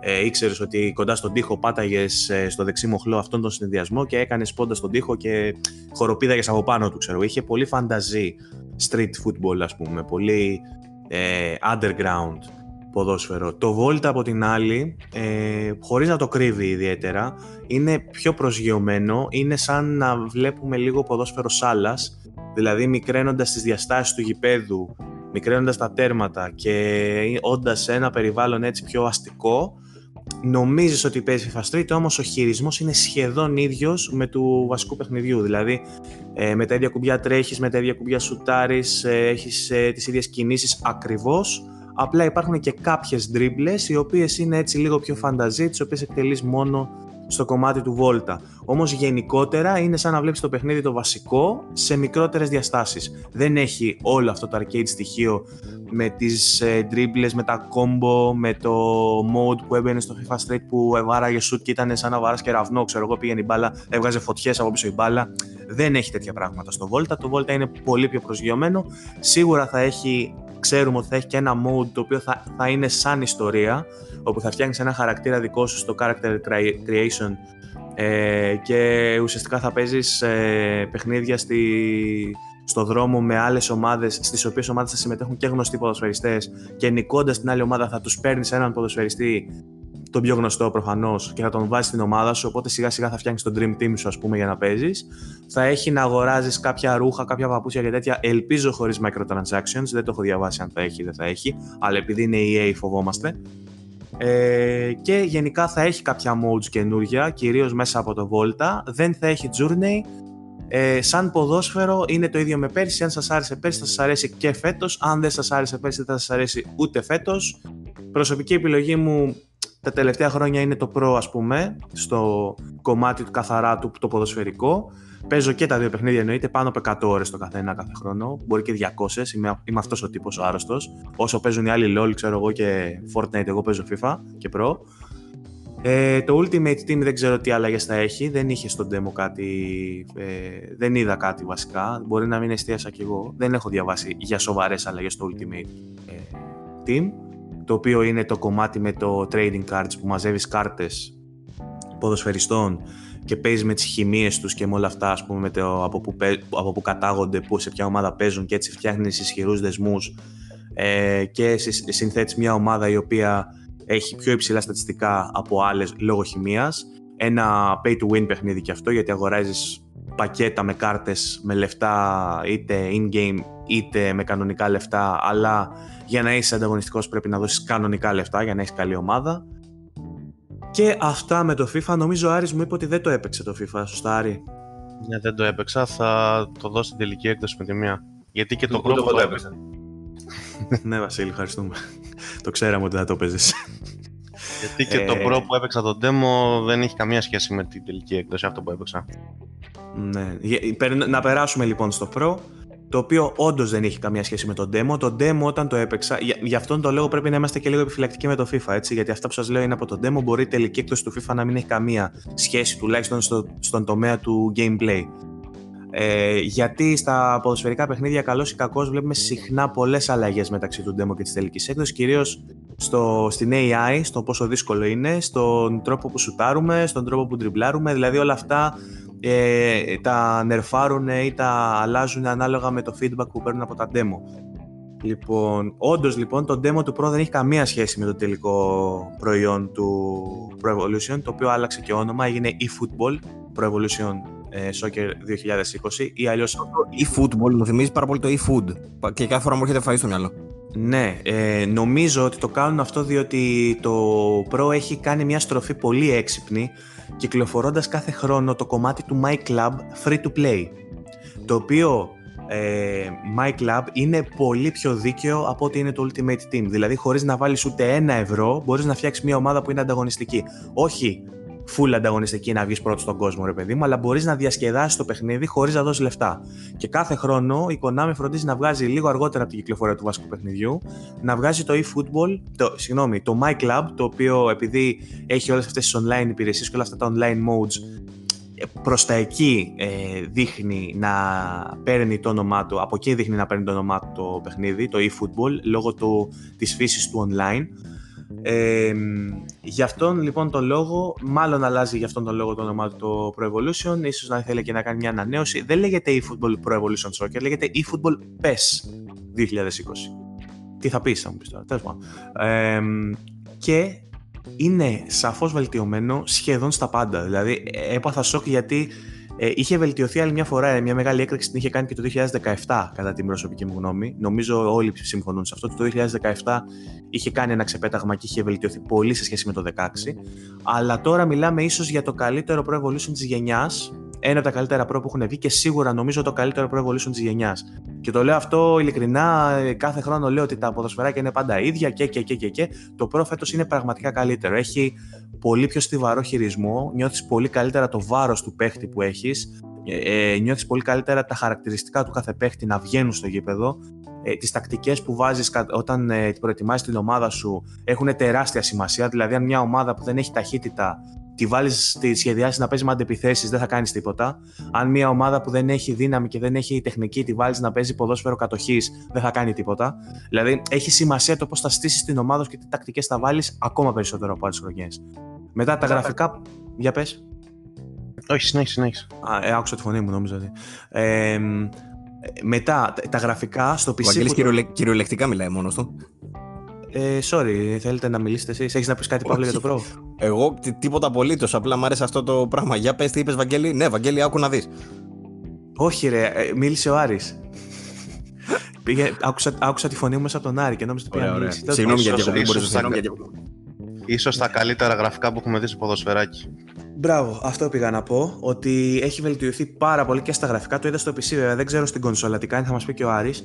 Ε, στο PC, πάντως σε 4K που το έπαιξα, ε, ήταν ό,τι πιο όμορφο έχω δει ποτέ σε ποδοσφαιράκι. Με τα, τα scan από τις, πε- από τις μούρες των παικτών είχα βάλει στο ομαδικό, ας πούμε, τη μούρη του Μανολά και πάθα πλάκα, ξέρω εγώ. που Έλληνα παίχτη να τον βλέπω τόσο ωραία σκαναρισμένο. Φυσικά, μην με ρωτάτε αν έχουν γίνει σκάνς στις ελληνικές ομάδες. Εννοείται πως δεν έχει γίνει σκάνς σε καμία μούρη παίχτη Έλληνα ή σε ελληνική ομάδα. Έχει όμως γίνει σκάν στις φανέλες, το οποίο ε, δεν ξέρω Άρη, αν το πρόσεξες. Αν κάνεις zoom πάνω στις φανέλες, έχουν φοβερή υφή. Δηλαδή, βλέπεις αυτά τα τύπου που είναι σε στρασάκι που γυαλίζει η φανέλα ή ας πούμε. Έλα. τα- Για πες. Φαίνονται και οι ραφές νομίζω. Μπράβο, Έκανα κάτι μπράβο. zoom. Ναι. Φαίνονται και οι ραφέ, φαίνονται και τα αυτοκόλλητα που έχουν οι χορηγοί που έχουν άλλη υφή πάνω στη φανέλα. Γενικά τα γραφικά έχουν ξεφύγει. Φέτος είναι πάρα πολύ ωραία. Αλλά εννοείται πως το βασικό, το selling point του Pro είναι το gameplay του, το οποίο για μένα είναι ότι καλύτερο υπάρχει σε ποδόσφαιρο. Δηλαδή είναι ε, ό,τι πιο κοντά έχουμε σε simulation σε ποδοσφαιράκι είναι στο Pro. Έχει κάποια πραγματάκια που του λείπουν. Θα, του, θα, θα έβαζα κάποια animation ακόμα που έχει το FIFA και δεν τα έχει το Pro. Θα έβαζα κάποια τύπου cutscenes που έχει το FIFA που δεν έχει το Pro, με, σε φάση όταν μπαίνουν οι παίχτες να έχει μια ποικιλία περισσότερη ε, σε αυτά που δείχνει όταν παίρνει π.χ. κίτρινη ο παίχτης στην αντίδραση που έχει. Έχει δύο αντιδράσεις που τις παίζει συνέχεια, ρε παιδί μου, και τις έχει εδώ και τρία χρόνια. Δηλαδή, ο μεγαλύτερος εχθρός του Pro ουσιαστικά είναι τα assets εντός εισαγωγικών, όλα τα στοιχεία που χρησιμοποιεί επανελειμμένω επί χρόνια και δεν τα αλλάζει. Ε, κάποια είναι animations, κάποια άλλα μπορεί να είναι textures, ξέρω εγώ. Αυτό που σίγουρα δεν αλλάζει είναι η ελληνική περιγραφή που από το 2014 είναι ίδια. Ο Σωτηρακόπουλος δηλαδή και ο Θαναϊλάκης ίδιες ατάκες κάθε χρόνο. Πρώτη εδώ. Ε, έκοψα, ε... έκοψα τις φλέβες μου με τις ατάκες. Δηλαδή ε, έπαιξα ένα παιχνίδι Δύο βασικά. Άκουσα τις ίδιες ατάκες και έβαλα την αγγλική. Δεν, δεν μπορώ. Θα σου πω ότι στην έκδοση που παίζω εγώ τη, ε, του PC ε, δεν έχει ελληνικά. Ε, δεν είχε στο κωδικό που μας δώσανε. Στο PC, βέβαια, το καλό είναι ότι τα mod είναι άπειρα και το, το language pack μπορείς να το βρεις, να το κατεβάσεις και να το εφαρμόσεις. Μέχρι στιγμής, επειδή το έχω δει και στα ελληνικά, δεν μου έχει λείψει καθόλου. Η περιγραφή στα ελληνικά είναι ολόιδια με κάθε χρόνο και είναι και κακή. Ενώ η αγγλική στον αντίποδα είναι φανταστική, είναι πολύ βελτιωμένη και μάλιστα έχουν κάνει και πολλές ηχογραφήσεις καινούριε που είχε στο FIFA και στο Pro δεν είχε με πολλά, πολλούς διαφορετικούς τρόπους να λένε το κάθε όνομα, ανάλογα αν βάζει γκολ, ξέρω εγώ, που το φωνάζει, αν κάνει λάθος που το λέει διστακτικά. Έχουν βάλει ωραίες, ωραίες ανακοινώσεις με τα ονόματα των γνωστών παικτών όταν γίνεται αλλαγή, π.χ. να τα ακούς κανονικά από τα μεγάφωνα. Έχει πολύ ωραίο feedback από τον κόσμο, δηλαδή ο τρόπος που φωνάζουν τα συνθήματα και πώς αντιδρούν. Ηχητικά δηλαδή φανταστικό, αισθητικά φανταστικό, gameplay το καλύτερο ποδοσφαιράκι. Αυτό. Πρέπει να πω κάτι αρνητικό. Δεν έχει άδειες. Αν το παιχνίδι το βάλετε να το παίξετε χωρίς patch, το είναι άδειο. Δηλαδή έχει δύο πρωταθλήματα από τα γνωστά, γαλλικό και ιταλικό νομίζω, και αυτό, αυτά από τα γνωστά, και μετά όλα τα άλλα είναι άσχημα πρωταθλήματα, τύπου έχει Βραζιλία πρώτη και δεύτερη κατηγορία. Ποιος θα παίξει κάτι δεύτερη κατηγορία Βραζιλίας, δεν ξέρω, δεν έχω ιδέα. Υποθέτω οι Βραζιλιάνοι. Ε, έχει Τουρκία, έχει Βέλγιο, έχει ε, Ολλανδία, έχει πρωταθλήματα, αλλά πιο μικρής δυναμικής. Δεν έχει Ισπανικό, δεν έχει Αγγλικό, δεν έχει Championship. Με πολύ απλά βήματα που φέτος έχει και tutorial πολύ πιο κατατοπιστικά για το πώς το κάνεις, αν δεν ξέρεις. Κατεβάζεις ένα αρχείο από το ίντερνετ, το λεγόμενο option file, το βάζεις ένα στικάκι, το βάζεις στην κονσόλα σου, ε, εφαρμόζεις το patch και έχεις όλες τις ομάδες ακόμα και από τα πρωταθλήματα που δεν υπάρχουν με τις σωστές φανέλες, με τα σωστά εμβλήματα. Αν όμως έχεις Xbox δεν μπορείς να το κάνεις γιατί η Microsoft έχει μια πολιτική δεδομένων που δεν επιτρέπει να βάζεις πειραγμένα αρχεία με το στικάκι σου στην κονσόλα, δεν το βλέπει καν η κονσόλα, δηλαδή το στικάκι και το περιεχόμενά του. Δεν επιτρέπεται λοιπόν να βάλεις option file στο Xbox. Αν έχεις Xbox και σε νοιάζει να έχεις ένα πιστικό πρωτάθλημα ή ένα πιστικό αποτέλεσμα στο γήπεδο και να μην βλέπεις ό,τι να είναι ονόματα και ό,τι να είναι φανέλες, μην το παίξεις αν σε νοιάζει αυτό. Στο PlayStation έχει φοβερά patch, θα, βγει, θα βγάλει και Wii Ελλάς το ελληνικό σε λίγους μήνες, ελπίζω μέρες, μάλλον μήνες. Ε, στο PC υπάρχουν άπειρα patch για τα πάντα, οπότε όποιος γουστάρει ποδόσφαιρο ας δώσει μια ευκαιρία φέτος στο Pro, πιστεύω δεν θα τον ε, ε, απογοητεύσει. Είπα πολλά, το ξέρω. Είμαι ενθουσιασμένος με αυτό το παιχνίδι. Δεν έχω γράψει ακόμα βέβαια το review, δεν το έχω δώσει. Θα πάει στη ζούγκλα. Ο Άρης έχει γράψει ήδη review για το VG και θα βγει σύντομα. Πες μας, Άρη, και εσύ, άμα θες λίγο τη γνώμη σου, για να μην μονο... μονοπόλησα λίγο την κουβέντα. Εντάξει, θα βαρεθήκαν οι άλλοι δύο, δεν πειράζει.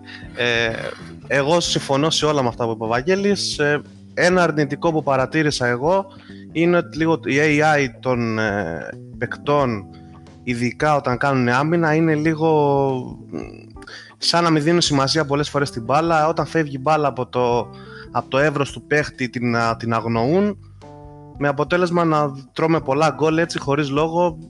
Πιστεύω ότι ήθελε λίγο βελτίωση η AI. Δεν ξέρω αν παρατήρησες κάτι τέτοιο. Εγώ τη βρήκα βελτιωμένη αμυντικά την AI. Δηλαδή τη βρήκα ε, του, ε, τουλάχιστον στα επίπεδα δυσκολίας που παίζω. Δεν ξέρω, στο, στο regular παίζεις ή πιο ψηλά; Όχι, στο Superstar το τελευταίο και παρατηρήσει τέτοιο πράγμα. Εγώ φαντάσου ε, παίζει να, να παίζω και στο professional, ξέρω εγώ. Online ε, δεν έχω πρόβλημα. Θέλω να πω δεν είναι ότι δεν μπορώ να παίξω και στο Superstar γιατί το, έχω, το περσινό το έκανα πλάτινο μας δεν είναι θέμα. Είναι ότι δεν μπορώ να βγάλω επιθετικά τις dribbles και τους αυτοματισμούς που θέλω όταν είναι πολύ δύσκολο το παιχνίδι. Θέλω να παίζω με φαντεζή, κατάλαβες. Αλλά ακόμα και στο professional, εμένα μου φάνηκε η άμυνα ιδιαίτερα. Στην επίθεση, ναι, στην επίθεση έπρεπε να το βάλω παραπάνω για να, να τους δω να παίζουν επιθετικά ωραία. Να παίζουν πιο. Να μου βάζουν δηλαδή γκολ πιο πολλά κτλ. Αλλά στην άμυνα τους βρήκα αρκετά συμπαγεί, παιδί μου. Δεν, δεν είχα... Ναι. ναι πες, πες. Τίποτα αυτό. Ότι, ε, τις άμυνες τις βρήκα λίγο πιο σφιχτές φέτος. Δεν, όχι γενικά, δηλαδή ε, έχει, το κάθε παιχνίδι, το ποδόσφαιρο έχει τα δικά του exploits. Ουσιαστικά είναι θέμα χρόνου να εντοπίσει όποιος παίζει ποδοσφαιράκι, να εντοπίσει ποιες είναι οι τρύπες στην AI. Α πούμε, κάποιες χρονιές έχει τρύπα η AI στις κάθετες μπαλιές. Σπαμάρεις, ξέρω εγώ, το Δέλτα και βγάζεις την κάθετη και βρίσκεται ξεμαρκάρι στους παίχτες. Άλλες χρονιές έχει exploit στα flanks, ότι βγάζεις έντρες ας πούμε από τα πλάγια και δεν σου παίρνουν κεφαλιά για κανένα λόγο. Οπότε και φέτος σίγουρα κάπου θα υπάρχει exploit και είναι μέχρι να το βρούμε και θα βάζουμε γκολ για πλάκα και στην top δυσκολία. Αλλά στην αρχή, στα πρώτα παιχνίδια που έπαιξα, που δεν ήξερα πώς συμπεριφέρεται η AI, είχα σίγουρα περισσότερο πρόβλημα από ότι πέρσι να περάσω την μπάλα, να τρυπήσω την άμυνα; Ε, η άμυνα, ναι, είναι πιο συμπαγή, το έχω γράψει και στο review, είναι πιο σφιχτή, αλλά υπάρχουν κάποιες στιγμές, συνήθως όταν ο αντίπαλος κάνει κάθε την παλιά και η μπάλα περνάει μπροστά από τον αμυντικό σου και ο αμυντικός την αγνοεί ή κάνει πισωβήματα. Α, α, άρα εννοείς την άμυνα την AI στην δική σου ομάδα, με το παθητικό της άμυνας στη δικής σου; Ακριβώς. Όταν εγώ ελέγχω ένα παίχτη και κυνηγάω τον αντίπαλο και ο αντίπαλος κάνει μια κοφτή παλιά, οι άλλοι παίχτες, οι δικοί μου που δεν ελέγχονται από μένα, καμιά φορά είτε αγνοούν την μπάλα, είτε χτυπάει σε ένα σημείο του σώματός τους άκυρο και μετά διαλέγοντας αυτό τον παίχτη πάει τελείως αλλού ο παίχτης σε σχέση με την μπάλα. Ναι, αυτό στο, αυτό στο δίνω, μπορεί να γίνεται. Ναι, εγώ ε, όταν είπες AI, εστίασα περισσότερο στον αντίπαλο, δεν εστίασα σε μένα. Αλλά ναι, μπορεί να ισχύει αυτό. Και επίσης άλλο ένα που παρατήρησα είναι με την κάμερα ότι χάνει την μπάλα. Δεν ξέρω αν το δες αυτό. Ναι, ισχύει. Το ακολουθεί, ακολουθεί η κάμερα δηλαδή τον παίχτη που είχες εσύ τελευταίο και χάνει την μπάλα. Τώρα αυτό βέβαια με ένα update θα στρώσει, μάλλον είναι θέμα προγραμματιστικό. Ναι, είναι αλλά... ψεγάδια, όπως και οι διαιτητές είναι λίγο πιο αυστηροί φέτος ή, ή καμιά φορά κάνεις ένα φάουλ, ξέρω εγώ, και δεν είναι για καν φάουλ και δίνουν φάουλ, ενώ μετά τον κλαδεύεις, ας πούμε, και δεν δίνουν τίποτα. Είναι λίγο... Και το μόνιμος αρνητικό κομμάτι που έχω να πω εγώ για το Pro είναι ότι ενώ έχει βάλει τη στάμπα του eFootball, ενώ μας λέει ότι θα εστιάσει στο online, οι servers, του είναι, οι server της Konami είναι ακόμα πατάτες. Ναι, είχα πρόβλημα με το matchmaking εγώ, δεν μου έβρισκε εύκολα να παίξω. Αλλά από τη στιγμή που μου έβρισκε να παίζω, δεν είχα πρόβλημα, δεν μου κόλλαγε, ήταν πολύ καλή η σύνδεση. Εγώ στο PlayStation μου έκανε 6-7 λεπτά να μου βρει ε, αντίπαλο ακόμα και με όλα τα φίλτρα απενεργοποιημένα. Ε, όταν μου έβρισκε αντίπαλο, ενώ μας έβγαζε στην αρχή, έχει βάλει μια επιλογή που σε δείχνει την ε, μεταξύ σας σύνδεση. Ναι, και αν δέχεσαι. Ναι, ναι, και αν δέχεσαι να ξεκινήσει το παιχνίδι, παρότι η ποιότητα ήταν τέσσερις ε, παύλες full, μέσα στο παιχνίδι ξεκινούσε, ξεκινούσε ένα απίστευτο lag που είτε κατέληγε σε disconnect, είτε δεν ξέρω τι γινόταν. Και εγώ δεν είχα κάποιο θέμα με το Ιντερνετ, δεν, είχε, δεν ξέρω αν είχε ο άλλος. Ναι. Αν και συνήθως με έβαζε με Έλληνες. Αλλά ναι. για ένα ακόμα χρόνο η Konami έχει μεγάλο πρόβλημα με το σερβερ και φέτος μου φαίνεται τραγικό γιατί λανσάρει το eFootball και φαίνεται ότι πηγαίνει προς το online κομμάτι που είναι τραγικό για μία ακόμα φορά ναι, αυτό, αυτό είναι από τα λίγα αρνητικά του. Ισχύει αυτό. Τουλάχιστον για το matchmaking ε, συμφωνώ και εγώ. Μου έκανε πάρα πολύ ώρα να μου βρει αντίπαλο. Από τη στιγμή που μου βρίσκε δεν είχα τέτοια προβλήματα βέβαια σαν και εσένα. Δεν ξέρω αν, έχει, αν παίζει ρόλο και το, το platform, αν, φταίνε, αν φταίει και. Δεν ξέρω αν είναι οι servers Konami, αν είναι ξέρω εγώ, το PS Plus, το, ξέρεις, το PlayStation Network. Ε, δεν ξέρω, δεν έχω ιδέα. Ε, αλλά σίγουρα θα μπορούσε να βελτιωθεί σε αυτό το κομμάτι. Είναι, είναι, είναι ένας τομέας που το EA έχει το πάνω χέρι, αλλά εντάξει, τώρα η EA μιλάμε για άλλα λεφτά και για άλλα, άλλες προδιαγραφές. Ωστόσο, αν πάμε καθαρά στο eFootball, νομίζω θα συμφωνείς και εσύ ότι είναι πολύ καλύτερο από το Ultimate Team, έτσι, είναι πάρα πολύ πιο ωραίο σαν mode. Ναι, ναι, καμία σχέση, συμφωνώ. Δηλαδή, είναι η πρώτη φορά που παίζω ποδοσφαιράκι και γουστάρω να αφήσω το Master League γιατί εγώ ήμουν πάντα Master League Δηλαδή, έμπαινα, βάζα την ΑΕΚ αν είχε Super League στη Super League, αν δεν είχες άλλο πρωτάθλημα και έκανα Dream Team την ΑΕΚ στο Master League και γούσταρα και έπαιζα με την AI και σταδιακά έφτανα μέχρι την top δυσκολία, ας πούμε, και μετά το σπάγα το παιχνίδι. Αλλά φέτος είναι η πρώτη χρονιά που δεν είχα όρεξη να παίξω το Master League και είχα όρεξη να παίξω e-football. Ήταν, είναι τόσο καλό, δηλαδή ακόμα και αν δεν γουστάρεις το online, σε κάνει να γουστάρεις. Είναι πολύ ωραίο και αισθητικό και δεν χρειάζεται να πληρώνεις για να το ευχαριστηθείς. Και μιας και, αναφέρθηκα στο, μιας και αναφέρθηκα στο Master League, πέρασε η φωνή μου πάλι από τον Άρη, μικροφωνίζω. Ε, μιας και αναφέρθηκα στο Master League, ε, να πούμε ότι έγινε ένα remaster στο Master League. Επί της ουσίας, στον πυρήνα του δεν αλλάζει πολλά πράγματα, ε, αλλά κάνει ένα ωραίο skin από πάνω, δηλαδή αλλάζει τα μενού, βάζει κάποια cutscenes με τους ε, προπονητές, Το βασικό αρνητικό είναι ότι τους προπονητές έχει κάποιες γνωστές προσωπικότητες όπως Μαραντόνα, Κρόιφ κτλ. Και, και πρέπει να διαλέξεις από αυτές ποιος θα είσαι. Δεν μπορείς να φτιάξεις δικό σου χαρακτήρα. Θα ήθελα να φτιάξω τον εαυτό μου, να φτιάξω τον Βαγγέλη και όχι να παίζω με τον Μαραντόνα. Αλλά ok. Okay. Μα αυτή είναι η βασική αλλαγή του Master League φέτος, οι προπονητές. Ναι, απλά σου λέω θα ήθελα να έχει έναν χαρακτήρα που τον φτιάχνω εγώ. Με το character creation. Να μην παίζω σαν Κρόιφ ή Μαραντόνα. Με τα ίδια βιντεάκια. Ναι, ok, okay, εντάξει. Αυτό. Ε, αυτό είναι το βασικό αρνητικό βασικά του Pro, ότι πρώτον οι servers και δεύτερον ότι το, το Master League έχει ένα μικρό remaster, όλα τα υπόλοιπα mode είναι ακριβώς όπως ήταν πέρσι και δεν υπάρχει τίποτα διαφορετικό, ούτε, ούτε Volta σαν το FIFA, ούτε Journey, ούτε τίποτα. Υπάρχει, υπάρχουν τα κλασικά modes, Become a Legend, Master League, ε, ε, τα online, τα co-op αυτά που είχε, Ranked, ε, Unranked και My Club, αυτά, δεν είναι κάτι άλλο. Και αυτά με το Pro λοιπόν, φοβερό παιχνίδι, φοβερό ποδόσφαιράκι, το review του Άρη σύντομα στο site να μπείτε να το διαβάσετε αναλυτικά να δείτε τις σκέψεις του Άρη, το δικό μου θα μπει λογικά ζούγκλα, άμεσα, πιστεύω, ελπίζω. Παύλο είσαι εδώ και κοιμήθηκες; Συγγνώμη, κάθε ώρα ξεμψαλικιά ώρα καλά. Ποδόσφαιρο, ε, μπάλες και άλλα τέτοια αντρικά, ε. Μια, μαλάκα έχω να παίξω προ και καλά FIFA δεν έπαιζα ποτέ. Έχω παίξει ελάχιστα ένα-δυο αγώνες από κάθε παιχνίδι. Αλλά προ έπαιζα φανατικά μέχρι και το 16, περίπου 15. Από εκεί και πέρα τίποτα. Δεν τα έχω, έχω, τα έχω αγγίξει ελάχιστα. Δεν είναι αυτό όμως το ε, θέμα. το θέμα είναι ότι. Ναι. Καιρός να το δοκιμάσεις, θα έρθεις μια μέρα να παίξουμε. Σας άκουσα που λέγατε αυτά για τα FIFA και τα Pro και από ό,τι φαίνεται το Pro έχει κάνει άλματα. Καλό είναι αυτό. Mm-hmm. Το gameplay μας ενδιαφέρει. Ε, οι άδειες τώρα, εντάξει, client δεν μπορώ να καταλάβω γιατί ο κόσμος γκρινιάζει για τις άδειες. Βέβαια, παρόλα αυτά είναι κομμάτι σημαντικό έτσι για το immersion και για όλα. Αλλά όπως και να έχει. Είναι γιατί εκτός από, το, από τις φανέλες υπάρχει και το θέμα των πρωταθλημάτων που έχει τα επίσημα δικαιώματα, ε, έχει, έχει, τα γήπεδα, έχει τους παρουσιαστές, έχει το FIFA που μιλάνε και κάνουν την περιγραφή, ε, γνωστοί, παρουσια... γνωστοί ε, που κάνουν περιγραφή, πώς λέγονται αυτοί. Να αναφέρω κάτι τελευταίο για το Pro. Ε, ε, το Pro έχει από φέτος πάρει τα δικαιώματα του Euro 2020, το οποίο η EA κάθε χρόνο έβγαζε σαν ξεχωριστό παιχνίδι. Και το πληρώναμε 30 ευρώ, 20 ευρώ, δεν ξέρω πόσο έκανε. Όχι, όχι, δεν έβγαζε, δεν έβγαζε Euro η... Τι έβγαζε, Mundial; Έβγαζε Mundial, ναι. Ε, συγγνώμη. Τότε έχει πάρει λοιπόν το, το Euro 2020, το οποίο θα προσθεθεί του χρόνου με δωρεάν patch και θα μπορεί να το παίξει. Ναι. Το έκανε πάντα το Pro αυτό, να το πούμε βέβαια. Κάθε χρόνο είχε. Ναι, απλά ε, φέτος... Όχι κάθε χρόνο. Όποτε είχε Euro, το είχε γιατί το Euro ανήκει στην, είναι της UEFA η διοργάνωση, ενώ το Mundial είναι της FIFA. Ναι, παίρνει. Ε, θα, είναι, θα μπει του χρόνου εντελώς δωρεάν και μπορείτε να το παίξετε στο ναι. Σωστό. Ενώ στο FIFA το Mundial ε, βγαίνει σε έξτρα έκδοση. Νομίζω είχε βγει κάποια στιγμή να το κατεβάσεις κιόλας, αλλά στο τελευταίο είχε βγει και έκδοση που είχε μέσα τις ομάδες ε, για το FIFA. Ξεχωριστή ναι, ναι. Τέλος πάντων, ε, ας το κλείσουμε για το Pro. Όποιος θέλει να διαβάσει κι άλλα μπορεί να μπει στο VG24 να δει. Ε, ε νομίζω 8, 8 μισαράκι έβαλε ο Άρης, τίμιο 8 μισαράκι και εγώ, και εγώ εκεί θα το κατέτασα. Μπορεί να το πήγαινα και στο 9, ας πούμε, πολύ τραβηγμένα όμως, γιατί έχει αυτά τα προβλήματα που είναι πολύ σοβαρά πούμε, για το online, ότι δεν μπορεί να σου πει παίχτη. Ε, αλλά πολύ ωραίο ποδόσφαιρο. Δοκιμάστε τουλάχιστον να δείτε το demo, το οποίο είπαμε διαφέρει αρκετά, αλλά μπορεί να σας δώσει μια ιδέα αν δεν παίζετε ποτέ και καθόλου προ. Αυτά για τα ποδοσφαιράκια. Θα επανέλθουμε όταν κυκλοφορήσει και το FIFA.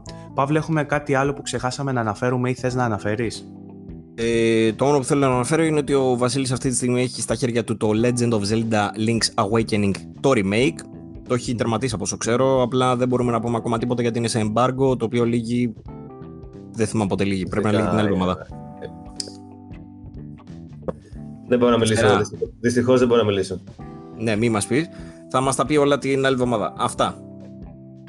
Ωραία, μια χαρά. Λοιπόν, ε, σήμερα ξεφύγαμε λίγο χρονικά, κάναμε μεγαλούτσικη εκπομπή, όμως θα αποδείξουμε σε όλους ότι το μέγεθος μετράει.